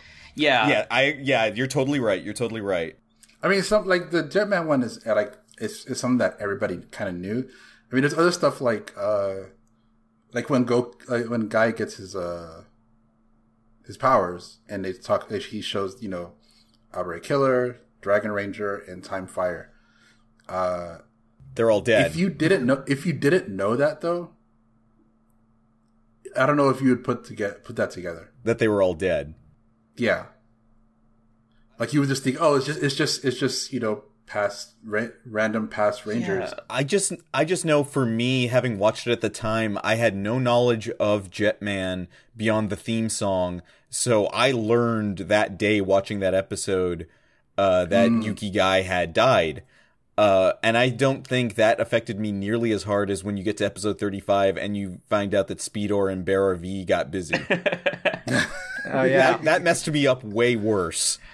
I I just I just laughed it off, honestly. Oh, Although man. I, I I do wonder if my first time watch because I don't remember at this point. I don't remember if when I watched the first time and I saw the scene where Guy gets his powers. I don't remember if I put two and two together with that or if I found out later. Um, See, I only I only knew about well, I put it together because I knew I being in the fandom, I had already heard about Abare Killer and I've already heard about Dragon Ranger. Yeah, yeah. So I put together that oh, I guess that means Time Fire died as well. Even though right now, I uh, this it annoys me. I'm rewatch. I'm watching Time Ranger for the first time now with my brother, and we're maybe like five or six episodes into Time Fire being. are you just like, oh, when's it gonna happen? when's it gonna happen? No, no, the opposite. I completely forgot that he, you know, died. in Oh. the show. Oh. And then I watched this Gokaiger to to re- review it, and I was like, oh shoot. now you remember it's coming. now I remember. Wah, wah. My brother doesn't know, but now I remember. when I went and watched Abaranger, I, I had the mindset of okay, so when when's uh, Abare Killer going to join the team? When's he going to join the team? I know he. Oh my d- I, and I get I get like most of the way through the series, and I'm like, I know he dies. When does he join the team? Yeah, yeah. Well, because it, it was like when in that tribute episode, because he's the only one that shows up out of suit. I remember the little bit of research that I did on Abaranger going into the my first watch of it. Um, it was just a a compilation of all of his transformations there in Abaranger. So it didn't matter what he said on screen, even though he's trying to impart all this wisdom to Guy. All I could say was, "Bucket do you change? Bucket do you change?" Yes, Bucket of yes. cheese. I, I really liked that he uh, he talked to Guy about um doing something exciting and risky, and he's like, oh man, I remember Uh-huh. someone who was like that. Man, I wish it wasn't him though. Like it should have been so. Like the thing, I, this is just a person. But like, it had to be a sixth, though. What other sixth? No, I get, I get it, but I'm just saying, like personally, personally, after watching Abaranger, I don't like Abare Killer, and he's such a selfish character that it didn't make sense for me that he told what he told Guy what he told him. Well, Uh-huh. he well he sacrificed his life in the end, is what happened. Yeah, but he, uh, I don't know. He just, he's not the same character when he shows up in Gokaiger as he was through most of Abaranger. It- Uh-huh. he became someone. He he changed in the end of his character arc. he changed in the last like I know. I but but regardless, um, you know, this is so long after the fact too. Um, and they did bring back Abare Blue Well, I mean, later. he, he's been dead a while. He's had a little bit of time to think about it. Yeah, Exactly. That's true. That's true. Um, can, can we, uh, we? We got two more Gokaigers who we haven't talked about yet, uh, Luka and Guy, and I, I want to talk about the best pirate. Uh, the, that's that's I might be pushing it a bit, but Guy. uh, no, Guy is great. And Well, uh, I, I I- I can go ahead and move into Guy. Guy, I think, was the birth of the concept of the ascended fan. Like, Oh, this yeah. is the guy who's who's devoted his life to learning about this thing, and then the dream finally came true, and he got to become the thing. He has gone beyond the looking glass, and now he is the thing that he's devoted his life to learning about. Guy is someone who people like us could see ourselves in. Yeah, it's like him and Aki, Akiba Red. Yeah, that that's basically where it breaks down to. It's him and Akiba Yeah. Red. And Akiba Yeah. Red does mention him in like a, I think a recap episode of Akiba Ranger, but he, he Uh-huh. doesn't mention him directly. He's just Ah. like, oh, that swashbuckling silver guy. Ah, yeah. I I I dig uh, Guy, and the more I watch it, the more I'm like, I I like the actor. He's just so goofy. Junya Ikeda, yeah. Yeah, which is a stark contrast to his character in Garo. Yeah. Oh, like oh, seeing him in Garo, like it was like, oh my god, you've gone from like the most goody goody two shoes guy to womanizing Makai Knight. Oh, you've got Yeah. range, man. Good job. Yeah. And then you go from that, and then you listen to him in Digimon Adventure, and I'm like, oh my god, that's you. Who's he in Digimon? Uh, he in the most recent uh Digimon movies, he's who is he? Joe, right? Uh, l- let me. I, I have it right. Yeah, he's Joe. Ah, Wait, the movies or the show? The Digimon Adventure tri, he's Joe. Oh, try. Okay, okay, okay. Gotcha, gotcha, gotcha. Yeah, he's he's he's a very talented actor. Also, he's good at in like action. Like Oh, his action and was good. Solid action. So good. he does like flip, uh, backflips and stuff all by himself. So it's like he's he's not just you know there. No, but like his kicks and stuff, like he is like he is so athletic. He's really good. Like his his episode with Dairanger. Oh my god, I love that. the Die range. Oh my so god. much. Okay, so at the time, um, like my sibling and I were we were watching on and off. I was watching every week. They were just coming in and out. They saw the clip specifically of uh of the Red Ranger there uh do his roll call out of suit That was so cool. and they told me I don't know who that is. I get that they're a past ranger. I don't know what series they're from. Tell me where to watch that because the power coming off that roll call is absolutely palpable to me and I have no idea who they are. I get chills every time I. I think it's one of the most quintessential uh, Super Sentai poses because, like, they even they they animated it in Girls und Panzer. Yeah, yeah, yeah. They they go Oh for the yeah, whole roll yeah, call yeah. for uh, Yeah. Ryu Ranger. I mean, in the show, it's like one of the most famous moments of Dairangers when they do it out of suit. Uh-huh. And then for him to do it again here Oh my god. and he goes and proceeds he's not just doing the the roll call, then he goes and proceeds to kick some ass. Yo, yeah, And he does it in the style of every Ranger. I know. it was a it was a really strong episode overall because that's the episode where Guy loses his ability to morph because his uh, Gokai Cellular was taken by the monster. And Right, yeah. he's like, "Oh, I, I can't transform. How am I supposed to save the day?" And Ryu Ranger's there. He's like, "Dude, I can't transform, and I can still kick butt."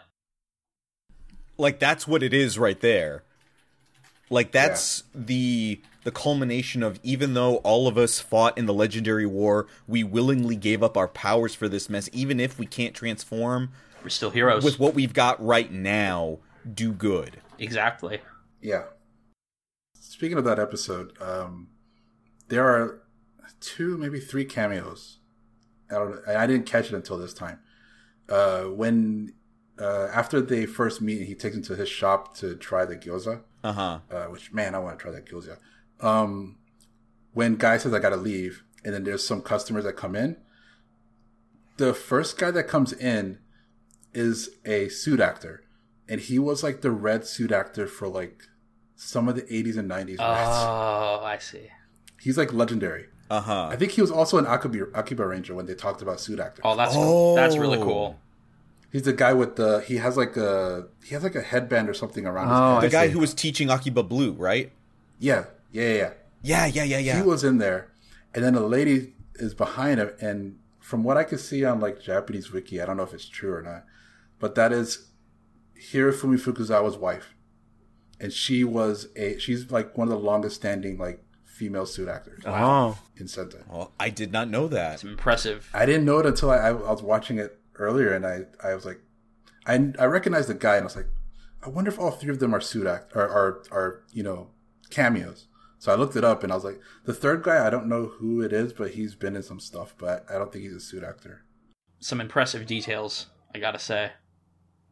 But that guy, the the main the the the main guy that comes in, like he is, he's pretty legendary.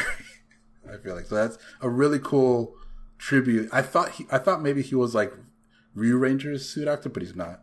But anyway, that's it's good to bring up between the two because that that in specific is a really important uh, character building episode for Guy. On top of Yeah. him already being the happy-go-lucky, it's interesting when you see those episodes when Guy is down. Yeah, yeah, yeah, yeah.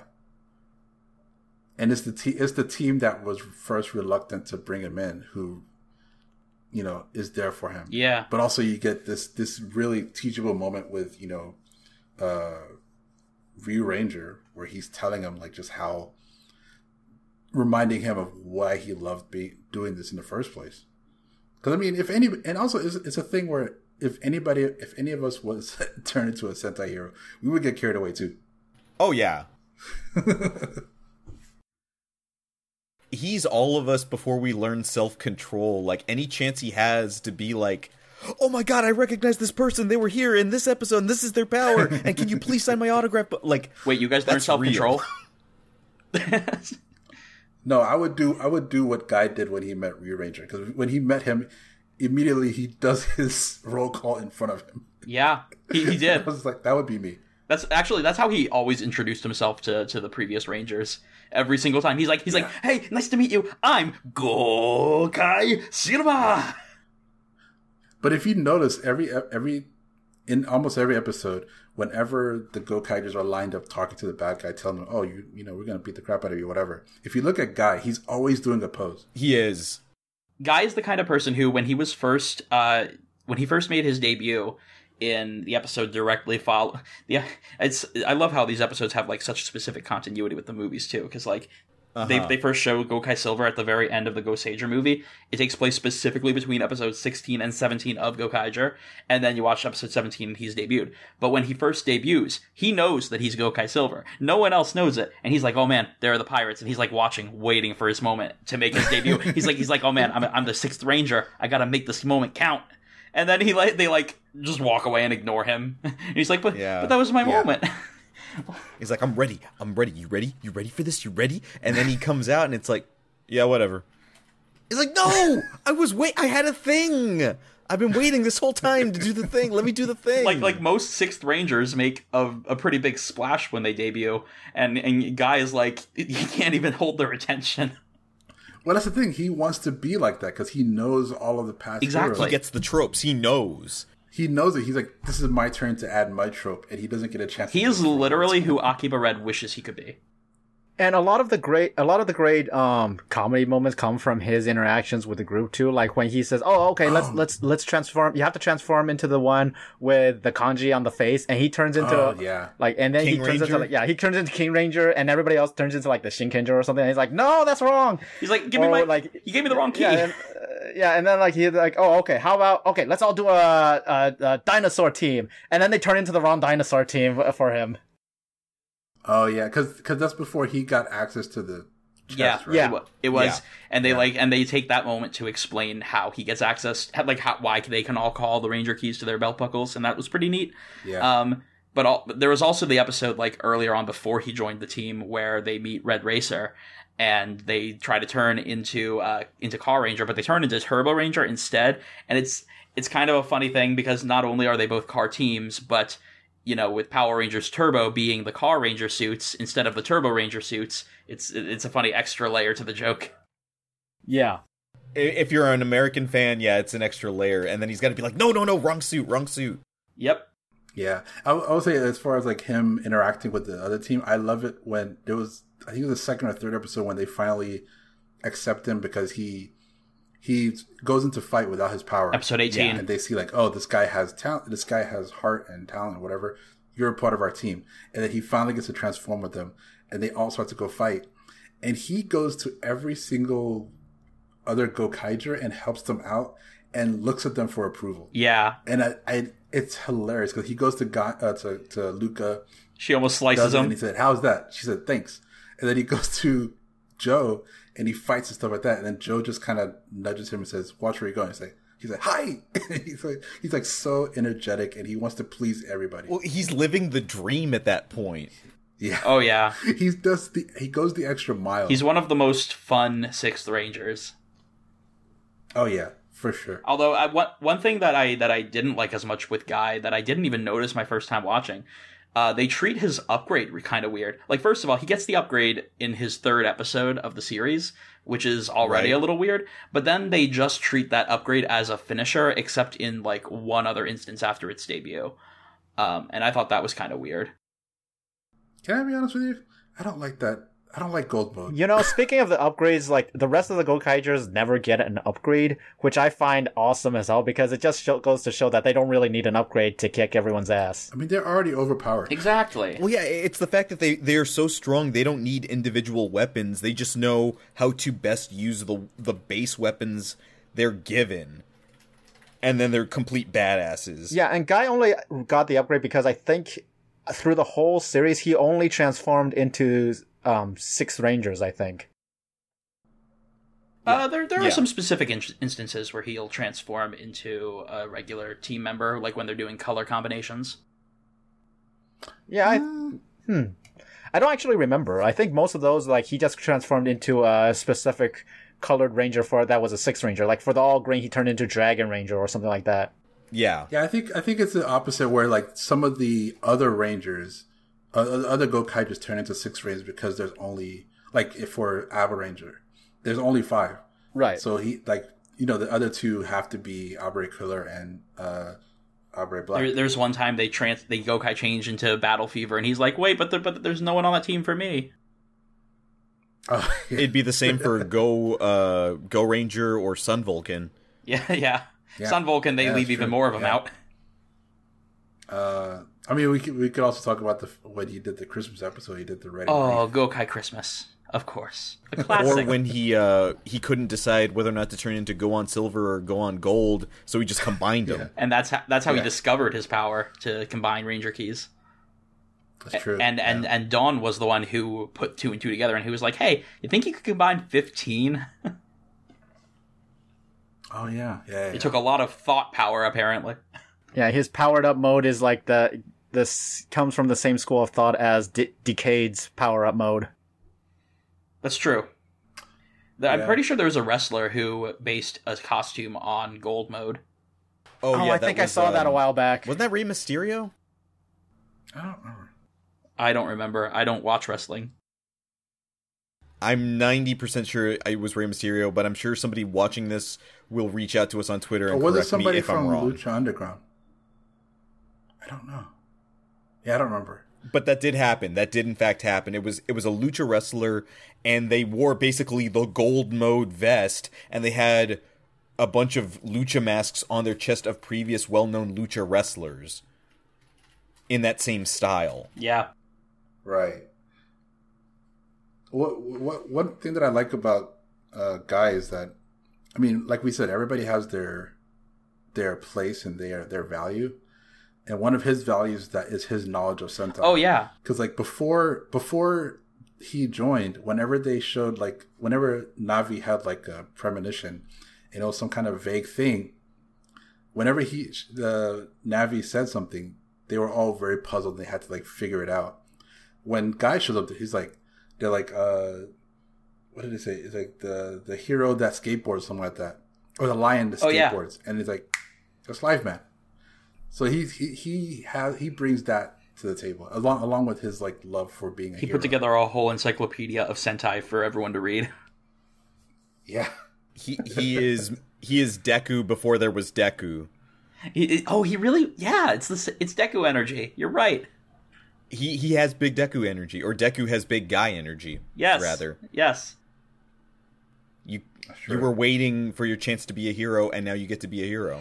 One other note that I wanted to touch on with Guy was actually in relation to Don, because it was really interesting. They have an interesting character dynamic early on where Guy is the new guy, but he is like super skilled at everything, and it makes Don feel really self conscious. To where he's he's like, you know, I feel useless when I'm around you. And it was an interesting moment where, because it's like everyone appreciates Don and what he brings to the table, and he just doesn't get it and he learns about it in that episode and it lets him work with guy and it was great Uh, by the way, the the wrestler that did that is Gran Metalik in WWE. Oh no, Gran Metalik Yeah, that's it. That's who Yeah. it was. Okay, th- thank you for getting that cleared up. I appreciate that.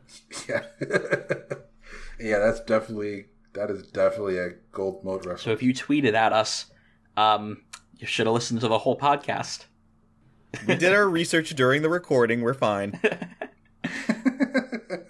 It's fine. Every, everything's fine um uh, should we should we move on to Luka? Oh yeah, definitely. I'll I'll start it off. There's that quote from Spike Spiegel in Cowboy Bebop the movie of I like a woman that can kick my ass.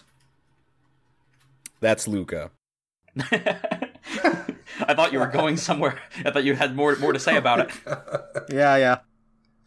like she the level of badassness dual wielding the whole way through gives no crap about anything. Uh, probably is equally as commanding of a presence as marvelous throughout the whole show and then you get that bit of backstory about uh, what is it her her sister her sister died Yeah, her young her, sister. her yeah. sister uh and what the Zangyack did to them and realizing oh there's layers to this character and just like being one of the most capable fighters of any yellow I've ever seen and the fact that she lo- she comes back. Like I didn't think we were gonna see her in Super Sentai Greatest Battle, and then they brought her back, and I was like, yes. Yeah, that was oh, that was Yeah, so cool. true. So like, yeah, Luka's Luka's whole backstory. Uh, planet taken over by Zangyack. Obviously, her sister got sick and she wasn't able to save her. Like her her little younger sister, who she was like carrying on her back, Uh-huh. and it was so sad. Um, and then later, she's taking care of a group of uh, people who don't have homes with another guy who she made friends with and they just they, they can't afford anything and they have to deal with Zangyack attacks and stuff and it's they're re- they're really living in war times and it drives her to be like yeah I'm to steal what I can so that we can get the money we need to like buy a whole planet and then everything will be okay because then we'll we'll be able to live on our own um and and so she was stealing from the Zangyack when they when she ran into Marvelous and Joe, and they're like, "Man, you're awesome. You should join our crew." And she's like, "Ah, yeah, I don't know about that." And they're like, "Well, we're looking for the greatest treasure." And she's like, "The, the one that's worth the whole universe in cash." And, she, and they're like, "Yep." And she's like, "Okay, I'm on board." and um and she really, she is the most kick butt of mo- of most of the Gokaigers. She is she's always doing something awesome, and her her She's always ready to her fight. energy, her confidence. You, you know, if you, if you, Don will sometimes like shake her for emphasis, and she'll just like elbow him in the in the stomach. I loved their interplay between the two Yeah. of them throughout the entire show. Yeah, one of my favorite episodes is the one where they switch bodies, and Luka's just doing whatever she wants. She's like, "I'm a guy. I don't get to be a guy very much. Let me let me do stuff in this body." Mind you, that w- I think that was a really good impersonation. Uh, Oh, 100 that was being done of her Oh yeah, no, by Kazuki Shimizu. Like he got her her mannerisms down to a T. Yeah, for both the in and out of suit actors were really good for that. Yeah, I mean, you know, you got Mao Ichimichi playing uh playing Luka, and she she you know Don is a very expressive person, like in the face, like he makes a lot of like crazy expressions, and she got that down really really well, and even her body language. Oh, she she was so good in that in that episode, and it was a good character development episode where she understood, you know, Don was like being nervous and careful because he didn't want anything bad to happen to her body while he's watching it. Um, and meanwhile, she's doing whatever she wants and uh, not really worrying about the ramifications. Um, And then the the really important thing to take away from that is that particular episode of Gokaiger uh, inspired Makoto Shinkai to make your name. did it? No, Oh, I was hoping. trope's been out everywhere, man. Did, has that? wait, I've never heard that joke. oh my god. Oh, that's awful, man. That's awful. That worked too well. Little did our listeners know, I am actually Don in real life. Uh, But yeah, uh, um, I I like uh, Luka for the most part. Uh, I don't know if she's my favorite of the of the characters, but she's always like I I like that she's just as uh, I don't know if nonchalant is the word, but Cavalier. I guess yeah, she's as cavalier as like Marvelous and Joe. Like she's on their tier, Yes, kind of a thing. yes. and she's one of the ones that has been through a lot. Like, I mean, Ahim has been through a lot too, but she's a totally different personality than Luka. Yeah.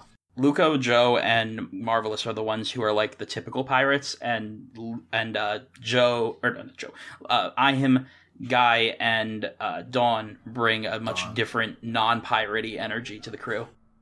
Yeah, but like she has, she she garners so much respect. Like, is the it fair to say she's got Nami energy?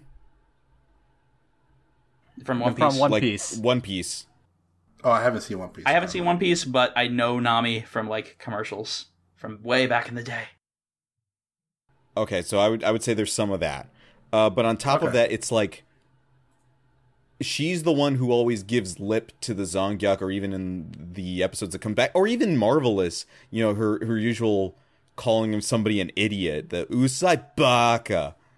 You know that somebody telling somebody to shut up or you're an idiot for this that that ties into that oh we don't care we're here for ourselves that helped sell that for sure in those first few episodes, and then from there it Oh, just yeah. it it just morphs into a belovable a beloved character tick. She, sh it, sh- Yeah, someone for there's a point there's a part where someone says that to her and she gets so offended.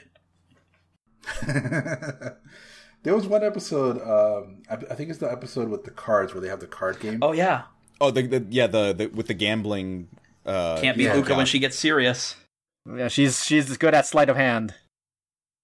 that I was like, because I didn't remember this episode, so when I watched it now, I was like, oh, I, I like how you know Joe has like you know reverence for her skill as a as a poker player and stuff like that, or as a card player, and she keeps saying like, oh, if he if she was serious, I would never win, and I was like, oh man, she must be really skilled.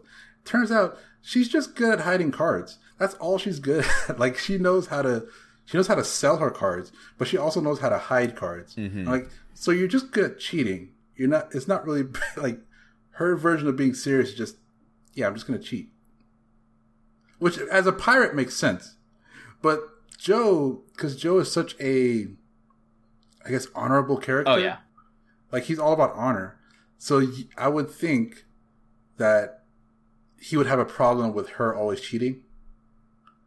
But I guess the I guess the respect is that she's not cheating because they're friends. She's like, I'm not gonna do what I usually do to win, so I'll let you win. You know that that episode also has like the um distinction of making Marvelous look like a complete scrub because he keeps keeps getting sent into the shadow realm in the card game. yeah. He just he can't win. He can't beat anyone at cards. I will say that's that is the cool thing about Marvelous is that there are there are things about him, even though he's like this cool guy, this cool pirate. There's definitely things about him that are dumb, like the fact that he is dumb, like he's an idiot, like he's the probably the dumbest person on the team, and but he he makes up for it with you know his I guess quote unquote leadership and just his drive to like want to achieve his dream. But also, yeah, he's really bad at, at cards. It's it's worth noting at this point that Luka's the first thing Luka says to Marvelous after he suggests that she joins the crew. She's she's he, he's like, "We're looking for the greatest treasure in the universe," and she's like, "Are you stupid?" It's like, "Yes, yes, he is." yeah, he. he Well, he I literally think it's is. less of a, a stupid thing so much as it is he's so focused on whatever it is that he's after that he's not concerned with details like how to get the thing. yeah. He's just going to get the thing. So it, it it's less a matter of intelligence so much as it is uh focused to the point of ignoring important information. Yeah. He's all about getting treasure and getting food. That's true. I'm I'm, I'm really looking forward to the fi- to to after the podcast look watching the final episode where he finally gets his curry. And really the only reason they do that is because it was a, th- a thing in Goranger. Oh, was it? Yep. Yeah, yeah. That that's the uh, Yellow Ranger, uh, Kirangers. Oh, I see. I mean, that's oh, uh, God, I, I didn't think I was going to forget that, but thanks for reminding me. Um, the whole Goranger thing, appreciating uh 199 heroes more so now, having seen uh Goranger, because for a while Kaylin was doing this uh series of seeing Sentai videos where she was going back and watching uh, from the beginning of Super Sentai on, and she got to the episode, uh, which was the last episode of Goranger, and the last attack that they used to take out the Black Cross Army was uh, Goranger Cassiopeia.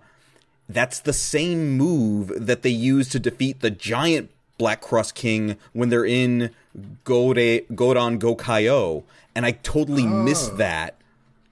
Oh, that's so cool. Yeah, like that's something you wouldn't know unless you've seen Goranger. I think a lot of the, the greater powers, when they use them in Gokaioh, they like do a Gokaiger version of whatever their finisher was.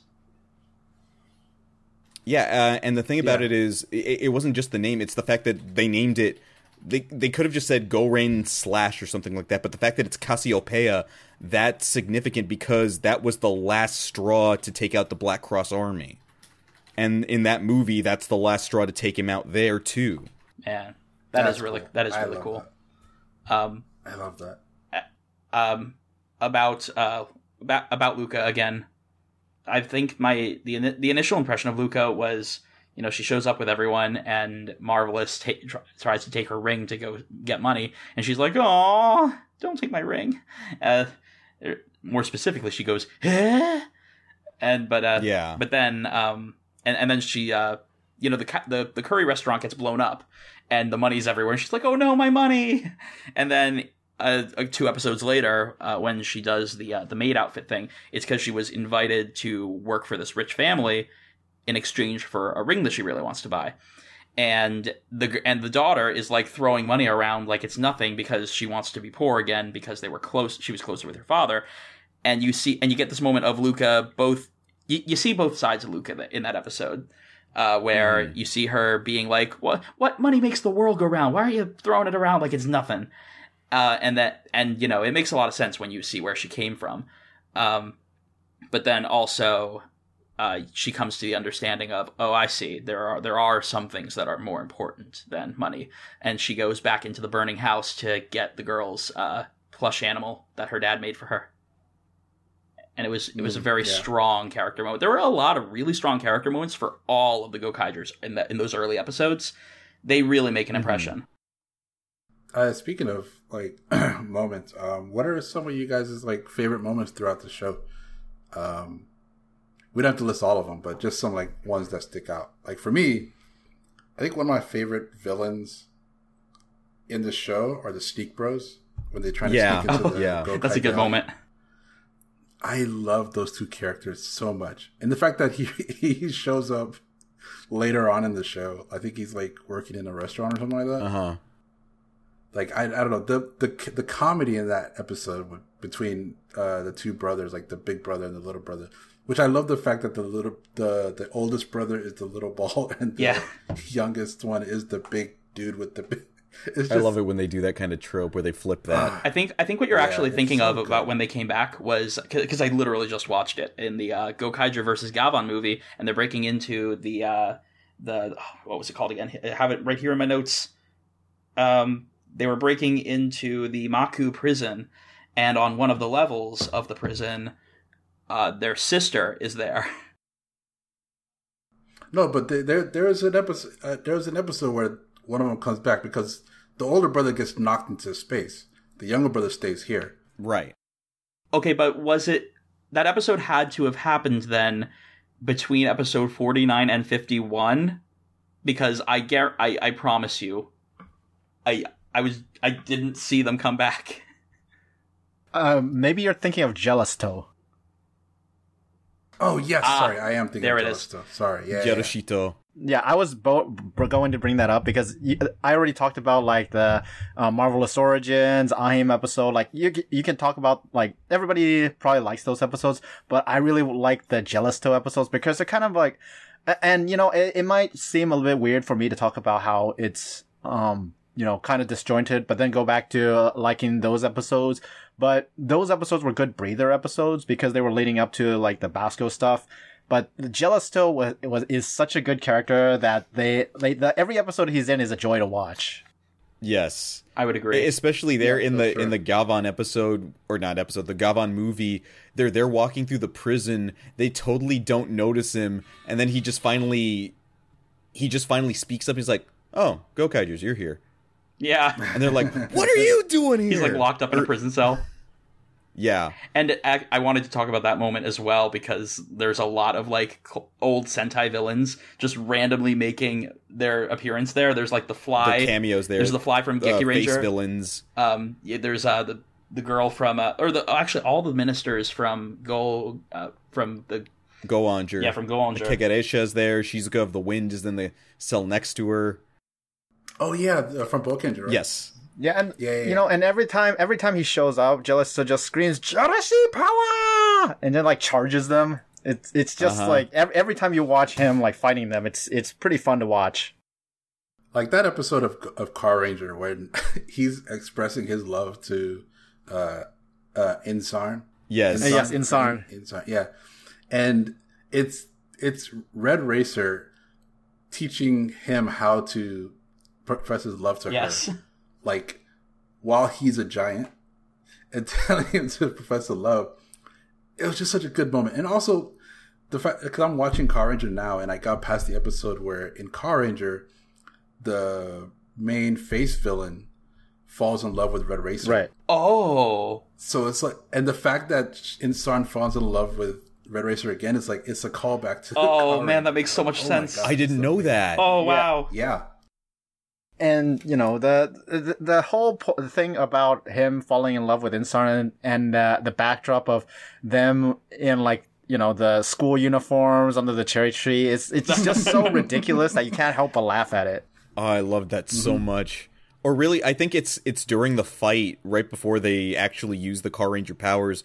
They're they're kind of doing that weird little dance between Red Racer and Insarn, like they're kind of tangoing back and forth a little bit. Yeah. Oh yeah, yeah, yeah, yeah, yeah. Oh, the comedy on that was so good. I would.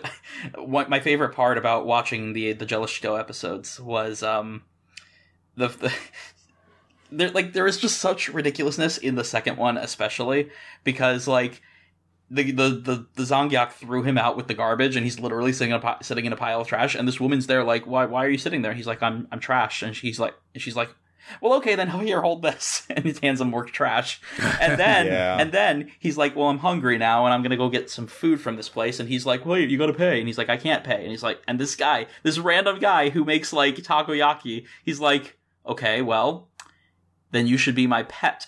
And it's like, who who walks up to a person, has a conversation with them in their native language, and then says, "Be my pet." That, and then he like literally treats him like a dog. Like he's like he's like, "Go fetch, good boy, good boy."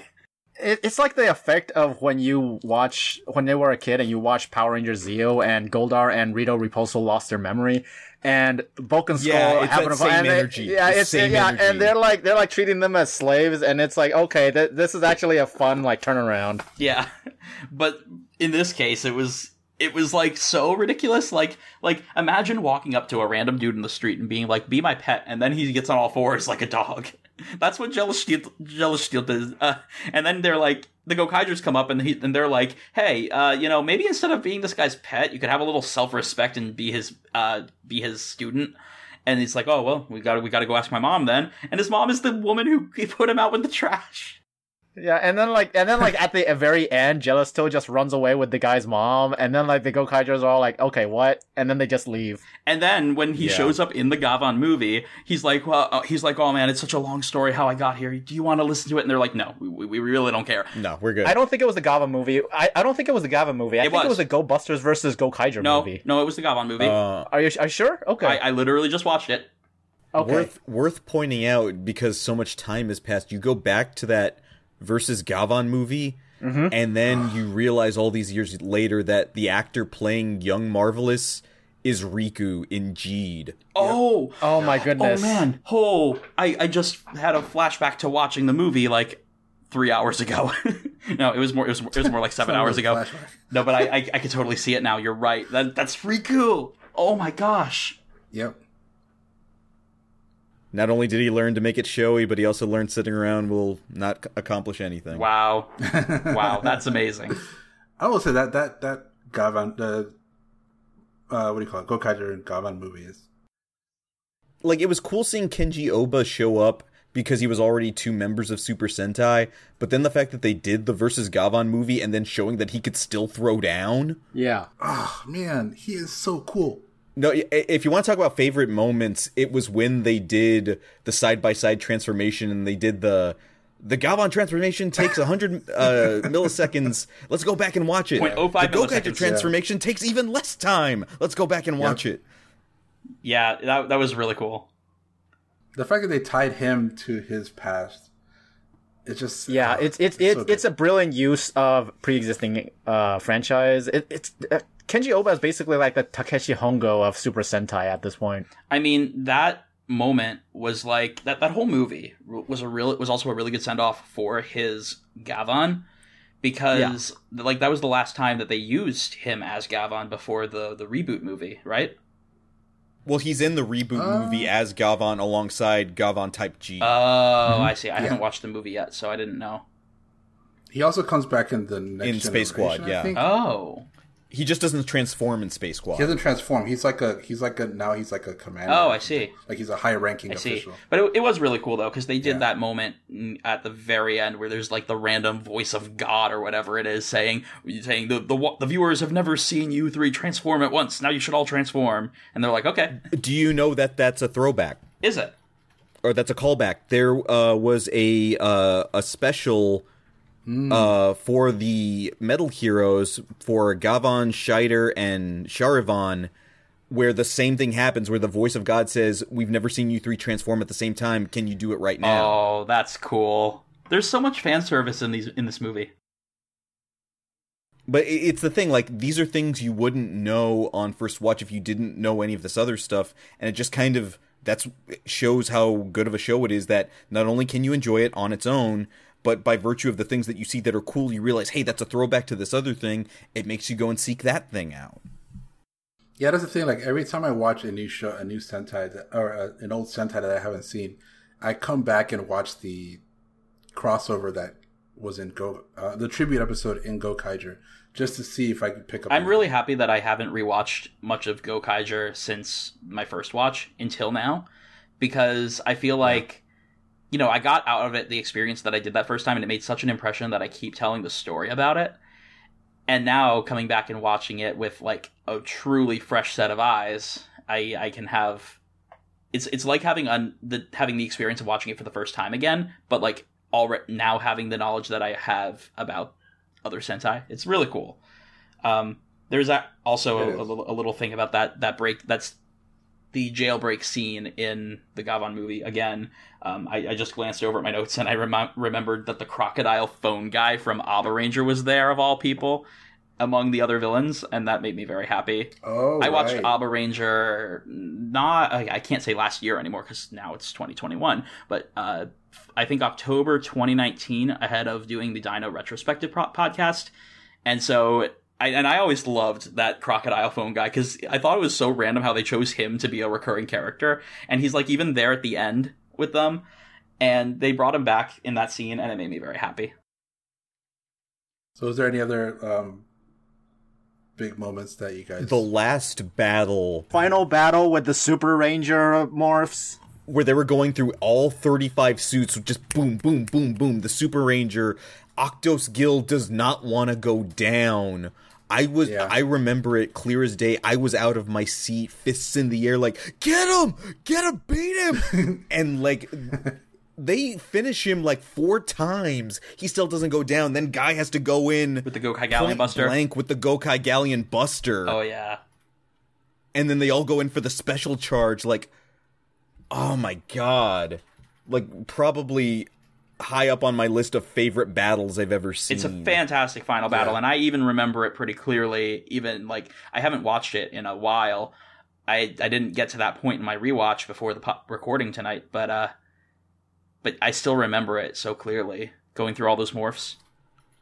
oh yeah I'll say uh, one of my favorite moments is uh, the final battle between Basco and That was such a good battle. oh yeah But but also like the lead up to it because it's like a two episode thing, and it's the the whole thing with you know him using uh, Sally as a decoy or as a as bait or Oh, whatever yeah yeah. to get him into the, and he's shooting him and whatever like that.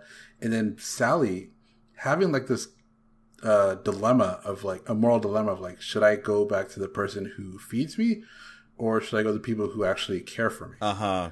And he ultimately chooses you know the go-kaigers and then you see one more betrayal by Basco. He The collar. a- he put the collar, the collar that he gave him before. Uh, I, I I thought initially I thought, oh, that's he's he's giving it to him to protect him, and when he shoots him, that'll like you know take the blast or whatever. But it turns out it was a bomb. Yeah, And then right before he shoots it, uh, he ta he but right before he blows it up, he puts it into his little pouch to protect Marvelous. to protect Marvelous. And then Marvelous gets back, and then he has all this rage of like the betrayals from you know Basco on him, on Aka Red, and now Sally.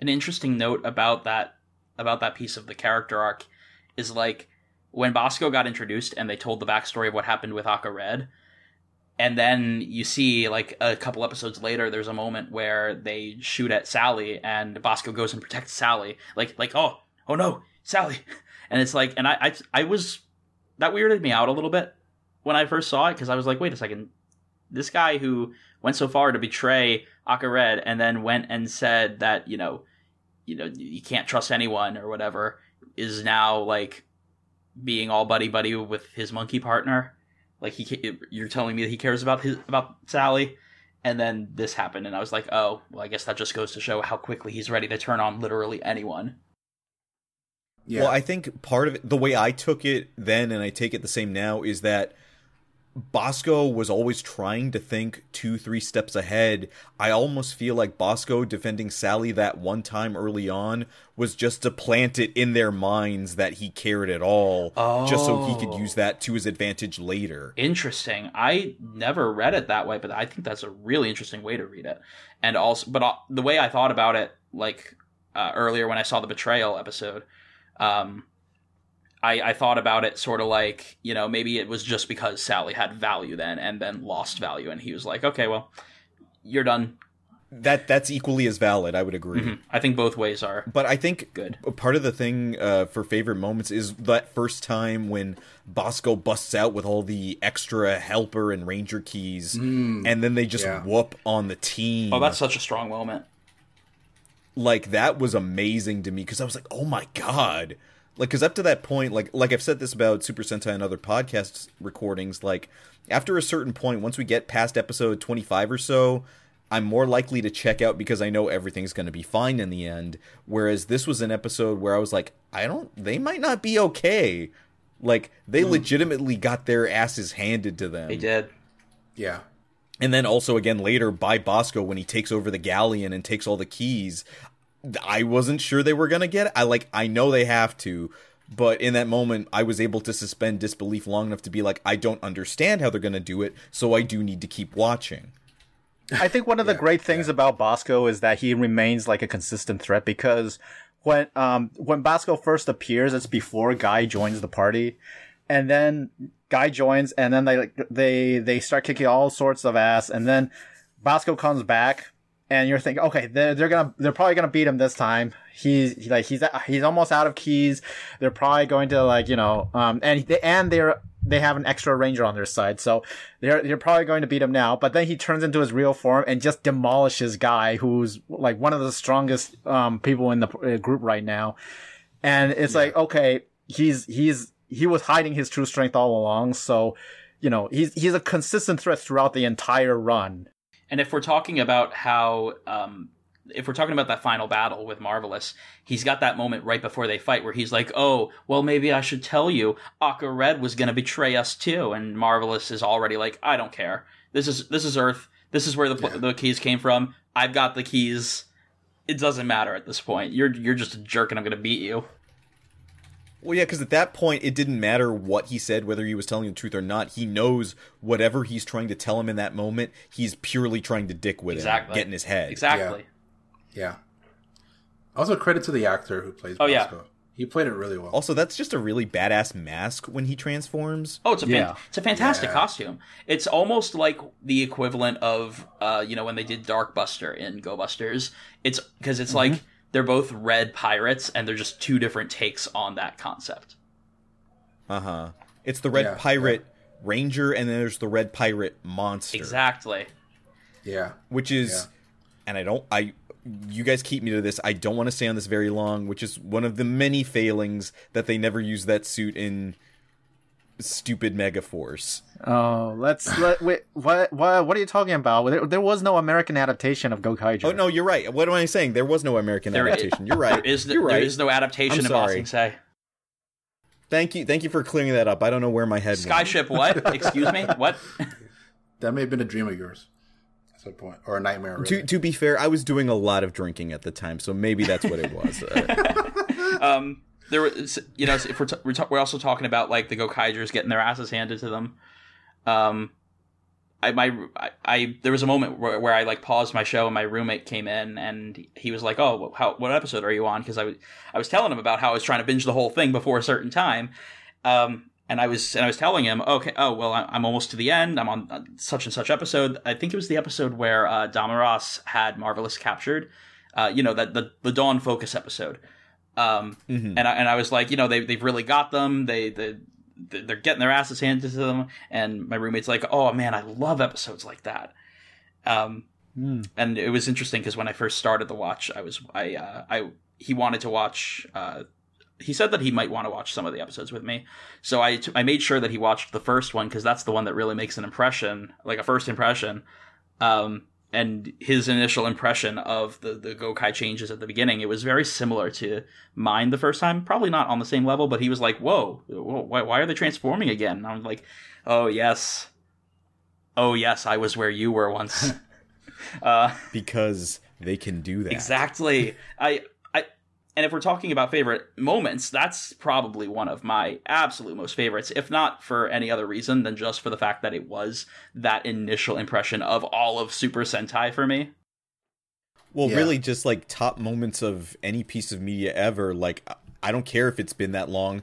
I still go back and watch it to this day. Is the 199 hero version of the Legend oh, War? Oh, and with the with the Goseiger theme Oh, yeah. Playing. Tenso Yes. It's everything you like. Like I say this as a fan of uh, Power Rangers growing up, and then getting into Super Sentai. Like, this is everything I ever wanted. And then Yeah. there's you're telling me there's like 13 teams that I'm watching right now in the field that I don't know. Yeah. Who, who are they? Yeah, exactly. I got. Although I will say, 199 Hero Battle, I had some things to say about because um, great movie overall. I think um, personally, but it's definitely rough around the edges, like rougher than I remembered. There are rougher Super Sentai movies that are less time and yet somehow rougher. Yeah, no, I absolutely. Yeah. So I, I, I give it a pa- I admit that I go easy on it f- because of what it is, but at the same time, the things they do well in that movie, they do incredibly well. Uh, yeah, if you really want to talk about really rough around the edges movies from the very same season, the Ghost Ship movie was not that great. It is. Not, you go back and you watch forgettable. because I was just learning this, or not learning this, remembering this earlier today. That Ghost Ship movie, one, they you realize going back and looking at it, they did not have two suits for Gokaioh and fake Gokaioh. They just put the pieces on regular Gokaioh to make fake Gokaioh, and anytime they're fighting, it's CG. Oh, I see. That's neat. I thought they had two suits. They d- go back and look. They do not. Ha- they are never. I trust you. with suits in the same scene at the same time. I, I trust you on that. and then the only other thing is, I was happy to see the G three princesses back. I was just about to say that's another one of my favorite moments in that movie because it's so random and so out of nowhere and like like you know you guys you guys probably know I sent the messages about it in Discord when I was watching it. I was just like wait I was like wait they're fighting this guy from Goranger. Why is there all of a sudden G3 princess? I mean I'm happy I get the reference and I'm happy to see them, but why? because that's a reference on top of a reference. Is it? Because of the way Goranger worked, they start out. You realize uh, fighting baseball mask. They use Gokai Hurricane or not Gokai Go Gohan Hurricane. or Goren Hurricane. yeah. which was their finishing move there in that season that they could turn into literally anything. Mm-hmm. Of course. and a lot of times it didn't make sense. Of course. Uh, the things they would use, you saw it in the first episode. They summoned a dump truck. What the hell's a dump truck doing there? because the Gormin are can trash. do whatever they want. So, them summoning the G three princesses to distract Baseball Mask totally fits with that because this is this is magic. I ain't got to explain crap. Well, no, I know I, I got that much out of it because I, I, I do remember like the the day that I learned that Gormin basically translates to trash, and that's why they summoned a trash truck in the first episode. That was a, that was a good moment. Um, but I just I don't know. I just didn't see the connection between uh between Baseball Mask and uh and G three Princess. but I was happy to see it. It's it's the kind of ridiculous thing that I love to see and that's what makes it one of my favorite standout moments for me. I will say with the uh, 199 Yes. Heroes movie, uh, one of the few. Th- I mean, that movie is fun for the spectacle of it all. Mm-hmm. Uh, I don't really like the battle towards the end where they fight all of the past heroes, just because it's just the Gokaijers rinsing every hero from the past, and I don't know, being like some. Uh, so whenever I saw my favorite, one of my favorite teams go up against a Gokaiger, and then they single handedly defeat, I was like, oh come on, that's. But I know what it is. I know. I know I why know. that is. Yeah. it's story wise and everything. but it's get like. I, I feel exactly the same way. I'm with you on that. I feel exactly the same way, but then you realize in five minutes we're gonna get to the giant mech battle yeah, and everything is forgiven. Yeah, pretty much. But uh, what I what I like about that movie is the like the relationship between the Gokaiger and Oh, the yeah. Goseigers. Oddly enough, like Goseiger, I haven't finished yet, so I don't know the whole story. of it. Oh, uh, Um, but I but I like uh, Marvelous and Alata? yeah, Alata. Adata, yeah. yeah, Really, I liked when Adata and I, I think it's when the two of them are hiding from the the sniper. Yeah, Oh yeah. That's my favorite. That's my favorite part really of the whole. and movie. Marvelous just jumps in front of really well that shot. innocent family or something. Yeah, when he saves the Yeah. the Yeah, kids, and you know that that really like highlights the the differences of like red red leadership for the two teams. agreed. Mhm. yeah, yeah, yeah. Uh, that's that's probably one of my favorite moments from the from all the. I liked movies, all the. Go the Goseigers interacting with the Gokaigers. And the fact that Monet and Yeah. Luka are basically the same person, apparently. Yeah. Mm, yeah. yeah. Um, but yeah, is there anything else you want to say uh, before we sort of give our final impressions of a show? Because uh, for me, one thing I, for- I forgot to mention, I'll make it quick, Uh huh. is the Gokaioh itself. I like Gokai Galleon's Yes. design, and I like Gokai O's main design.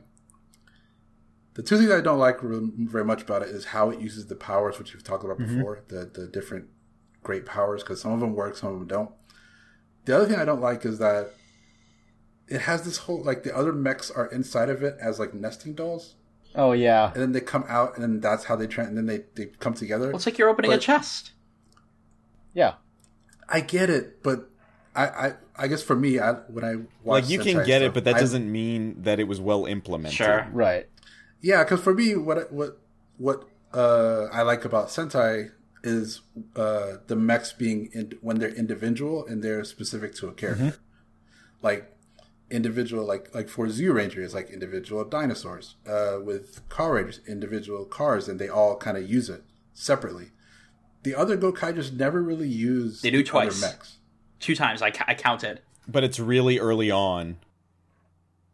Yeah, but twice in a fifty-one episode show. Yeah, I think that Sentai has had an issue with integrating its mecha properly with the show for a while now, and go and that that actually was pretty bad for Gokaiger too. I, I think the way now looking at it, having looked at a lot more older, specifically Showa era uh, Super Sentai shows, is uh, the fact that uh, with a lot of those shows from Battle Fever on, when they finally started introducing mecha into the show, they didn't u- they didn't transform for a really long time. So the fact that Yeah. the Gokaigers basically only use one robot instead of all the individual little ones is kind of forgivable in that for the longest time that's just how it was in the show and that can really easily be written off as a throwback. Now when you start getting to things like oh well we want to combine combine Goju Drill with everything but we're only going to take his arms, then I start agreeing like okay well where's the rest of the robot? Like we're missing pieces Yeah. here that aren't in use. Yeah. Yeah, but don't forget, stock footage is god. Oh yeah, that that well that's the whole point of the the mech battle in 199 Heroes. It's all it's all that glorious stock footage, baby. yeah. but do I care at that point? Do I care that some stuff is clearly in 4-3 and really grainy? No, I do not. Yeah. Yeah. I, I think when you watch this stuff, you you you you stop caring about things like that. the way the way I feel about the mecha is like, yeah, I, I I can understand the mecha is probably the least thematic consistent part of the whole thing. Um, I that didn't matter to me honestly because I just jumped right into the fan service of it all. Yellow is a semi truck, apparently. Or whatever Interesting. it is. It looks like a semi. It looks like a semi. I don't know if it is, but the only times they used the the individual mecha were I think in, in like episode two, and then in the Gollinger tribute episode where they were chasing Mahauken down the uh Oh yeah, on the highway. yeah yeah, that's one of my few complaints about it. Like you forget really quickly that they had to go to space to form up Oh yeah, in those first couple of episodes, and then by I think episode five, you completely we we've kind of gotten past that. I mean, it's it's a matter of like Yeah. The the usual transformation logic, where it's like they're in their own little pocket dimension as they transform. Right. But like, there's that there's that shot from 199 Hero Battles where it just shows the go it just shows Gokai Galleon from way up in the sky, and it you see them unfold and form into Gokaioh in like a second, and I I really like that. Like what is scale? Yeah, mm-hmm. Yeah, well, yeah. I, I think it proves that you, you people will tolerate a lot as long as the writing is good and the show is interesting. Yes, very. Tr- that's it right there. I kind of wanted to talk a bit about my my f- more extended thoughts on 199. Yeah, I just want to say that to give credit to Gokaiger's mech, when they are transforming, it is a practical thing. It's a practical effect. Yeah. Yes. Oh yeah, that that was really cool. Um, yeah. but about 199 Hero Battle. So like, th- there are the things I like about it and the things I don't like about it. And the things I like about it, I like it on such a bigger, on such a scale that it completely overshadows my complaints with it. It just doesn't keep me from seeing how rough it is around the edges. Like there, there's movies that are rough around the edges in a way that hurts the viewing experience, and then there's movies that are rough around the edges and you just don't care. Um, and uh, and I, I won't take too long to to say that say the stuff, but like some of my favorite moments were from one 199 Hero Battle. Um, there's the Right. initial battle scene, of course, that we talked about. There's the uh, even even when the Gokaigers, when the Goseigers first get their powers back, and then like the whole sequence near the end of the the different battles that they do. So there's the there's the scene where they fight all of the different rangers to get the ranger keys back, and then you see them all fly back into the chest. Um, and then you see them fly back out again to to form the Super Sentai Bazooka, which was a really cool scene. Um, and then they they fire it at the at uh, the Black Cross guy, and uh, that was an awesome scene. And then the scene where all of the robots pop up, that's an awesome scene. And just the the, the things that I didn't like as much, like there was some of the stock footage that I wish that they could have recreated a bit more. Um, like they they recreate a lot throughout the course of Gokaiger when they Gokai change and do different teams finishers. So that when you see the uh, original footage used in 199 Hero Battle, it kind of sticks out a bit more. Especially because like there are some shots that they like hold on from those older shows. Um, but like the only other complaint I would have about 199 is like there's the parts where um you know they, they beat the Rangers, keys fly back into the chest, and they have that scene. And then it goes, you see the camera cut back to the chest, and it opens back up, and the Ranger keys come back out. And then you see the Ranger keys fly right back into the chest, and it's like, okay, um, maybe we could have streamlined this scene a bit more. Um, but overall, the, the the fan service, the action, getting all those greater powers at once, that was awesome. Apart from that, like all my favorite moments from the main series, I think we touched on just in the course of discussion. Like the you guys would mention something, and I'd be like, "Oh yeah, that's right." uh, so this has been a great discussion. Thank you, guys. Um, is there anything that you've, I guess, to wrap the, to sort of wrap things up? Is there anything that you've uh, catched like this time that you appreciated more than the first time you watched it? And Things that I caught. is there anything that, yeah, is it like during this viewing? Is there anything that stands out that you appreciate more, Mm. or that you criticize more than the first time watching it? I think for me, it's more stuff that I appreciate than than criticize. Like I find I find so few flaws with this series just in just experiencing it. Like if you if you look for it, sure you can Yeah. find little things that they could have done better, I guess. Um, but to me, when you look at the whole package, everything just sort of blends together really well to create a really fantastic experience.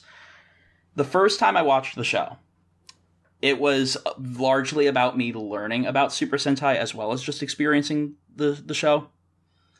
This time, I was able to catch a lot more of the little details, for, especially for the shows that I've actually seen, like for, with the Auto Ranger episode. Yeah. Um, with the fact that um, now I know who em- Emery is, and uh, and I know who who I, I- just being able to recognize people. I think is probably the biggest thing, more than anything. Yeah, it's yeah. it's just and just being able to come back and rewatch it and see that it's still just such a solid solid show especially when held up next to other super sentai series. I enjoy almost every super sentai show that i watch. This one is on another level for me. I, I think kind of echoing that is that I'm happy to see that in a rewatch uh, that the series holds up as well as it does, not only carrying the weight of it being an anniversary show, but then also being able to carve out its own identity separate from throwing back to these other episodes. Uh, a lot of anniversary shows before it and after it haven't done it with nearly the amount of success. Uh, and you can write Yeah. that off to whether it was, you know, right place, right time, or just the right combination of the actors, the suit actors, uh, everybody coming together to make this show as good as it is, and why I think for a lot of people it ranks pretty high up on their uh, reference list, their much watch list. Uh, being able to watch this and then see, oh, I recognize this actor now. So many years later, like this, this was where they got their start. I love watching Tokusatsu in general for that reason. Like going on so many years later and hearing uh, Maui Chimichi in different anime now, or even hearing her when she showed up in Q- uh, Kyuranger was friggin' great after the fact. Uh, hearing them come back, I can only hope this year going into Zenkaiger, uh, straight up, I hope all six of them come back for an episode or two. they need Yeah, to I think I think that as an anniversary season, Gokaiger really set the bar way too high for a lot of other franchise, uh, t- well, o- other Toku franchises. Because every time I've seen someone watch a anniversary season, they're all like, "Is it like Gokaiger? Is it like Gokaiger? Oh. Is it as cool as Gokaiger?" well that's so what i'm worried about about zenkaiger Uh, I mean, you know, you know, it's it's it's definitely one of those chilling effects. Uh, It, it, it- the fact that like, oh, we we didn't even talk about the narrator, Tomokazu Seki. Oh man, they found the perfect guy to narrate Gokaiger, and do all the Mm, um yeah. toy voices and sound effects. Yeah. So you know, it, it set the bar really high. So it's it's basically the the bar by which every anniversary season is judged by now. Absolutely. And it's uh, for that Yeah. reason I think we shouldn't necessarily give Zenkaiger a quote unquote pass, but realize it's kind of hard based off everything that we just said to hit that level. So like understand it has to be its own thing. You know, everything I've seen about Zenkaiger is them going so far out of the box for a Sentai show. Like the suits, the um the you know, the aesthetic, the toys, they're they're so far outside the box and at first I didn't know what to think about it.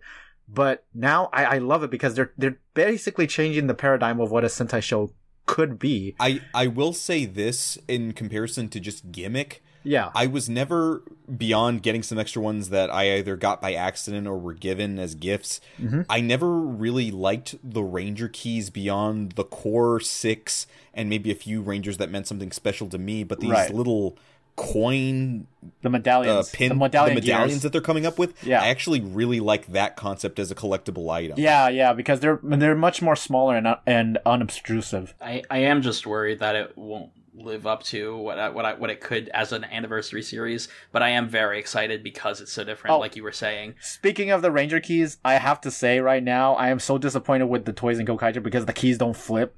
Okay, the keys don't flip, and that always annoyed Yeah. me.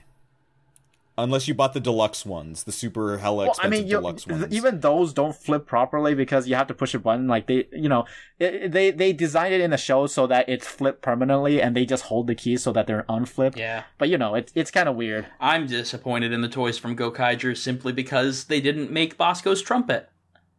Oh yeah, man. Or his They- at least- even even for a They- they Bandai could have done Premium, with some come more on. Bosco merch. They could have. Yeah, yeah, Bandai Premium. Come on, guys.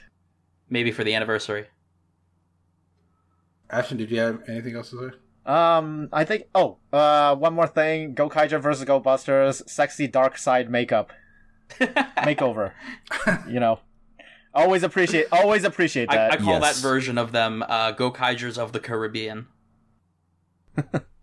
Oh, oh, and you know what? Go- a guy never got an evil version of his costume, and I will always be uh kind of salty about that. I got one last question for you guys before you you say your your piece. Um, do you guys like yelling the names of the Rangers as they do pop up in the show with the voice? Oh, you know, Oh, yeah. I I've wa- my my daughter started watching Gokaiger recently. It's probably her favorite Sentai season right now. Oh, I love that, And she loves yelling the Ranger team names when they do it on the show. I do it. I do it. I hope I'm not annoying my roommate too much Oh, I do it. it all the time. Like I'm not gonna blow out my uh my speed my uh, my mic right now, but like yeah, I I it took me a really long time to get a Mobirates uh for a reasonable price. Right. So up until that point, I was just I just had the episodes there, and I was like practicing to match with the show, like as I imagine a lot of other fans Uh, did. I, Yeah, I watched yeah. the uh, the the DVD exclusive episode with the 36 Gokai changes. Uh, probably uh, like my roommate must have been asleep at the time, and I hope he is a heavy sleeper because going through every single Sentai name like that, I wasn't gonna not say it. Um, but yeah, uh, as for me, I will say that there's, I definitely discovered more of the nuance of the show watching it this time around. The nuance in the characters, nuance in the acting. Um, I appreciated the story beats uh, more when it had to do with you know the actual characters. Uh, I definitely, I definitely appreciated the tribute episodes now that I've seen more of the shows. So those that's that goes without saying. I think that's one of those shows that I will go back to random episodes from time to time as I watch more Super Sentai. Um, one thing that I, forgot, I just remember now that I forgot. is like I actually appreciate the action in this show a lot now. It's something that I didn't think about before, but like the out of suit fighting that when the Gokai are just fighting the Gormin. Um, I don't know what it is, but it's, I think I think after like the, the Sakamoto episodes early on, they just started doing more fights on their own, and it's really good. It's actually really well done. Mm-hmm. Um, but yeah, as far I, I- I think I think my appreciation for the show as a whole has grown a bit.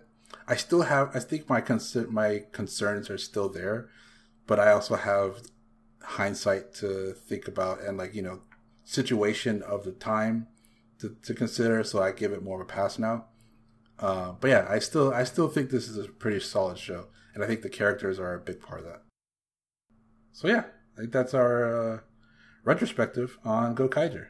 Uh, I'd like to thank all of you for joining me talking about this show, uh, this anniversary show. Oh, I f- nah, never mind. No, that's a little, uh, it's not that important. uh, but yeah, uh, you can catch us all on uh, our uh, Tokunet on socials, and we have a Patreon if you want to uh, help out. And you also get exclusive access to like our Toku Gatai episodes, uh, which is our Patreon exclusive uh, podcast shows. Uh, and yeah, uh, thank you everybody for listening, and we will see you next time. See ya. Goodbye, everybody. Bye. See you later, everybody. The TokuNet podcast is the official podcast of the Tokusatsu Network, your best resource for official tokusatsu news and media. If you like our podcast, please rate and review us on your favorite podcasting platforms such as iTunes or Stitcher. You can also support us on Patreon at patreon.com forward slash the where if you're at the rider tier level or higher, you can get early access to episodes and more. Team Tokunet will always be online on Twitter, Facebook, Instagram, YouTube, and of course our website, tokusatsunetwork.com.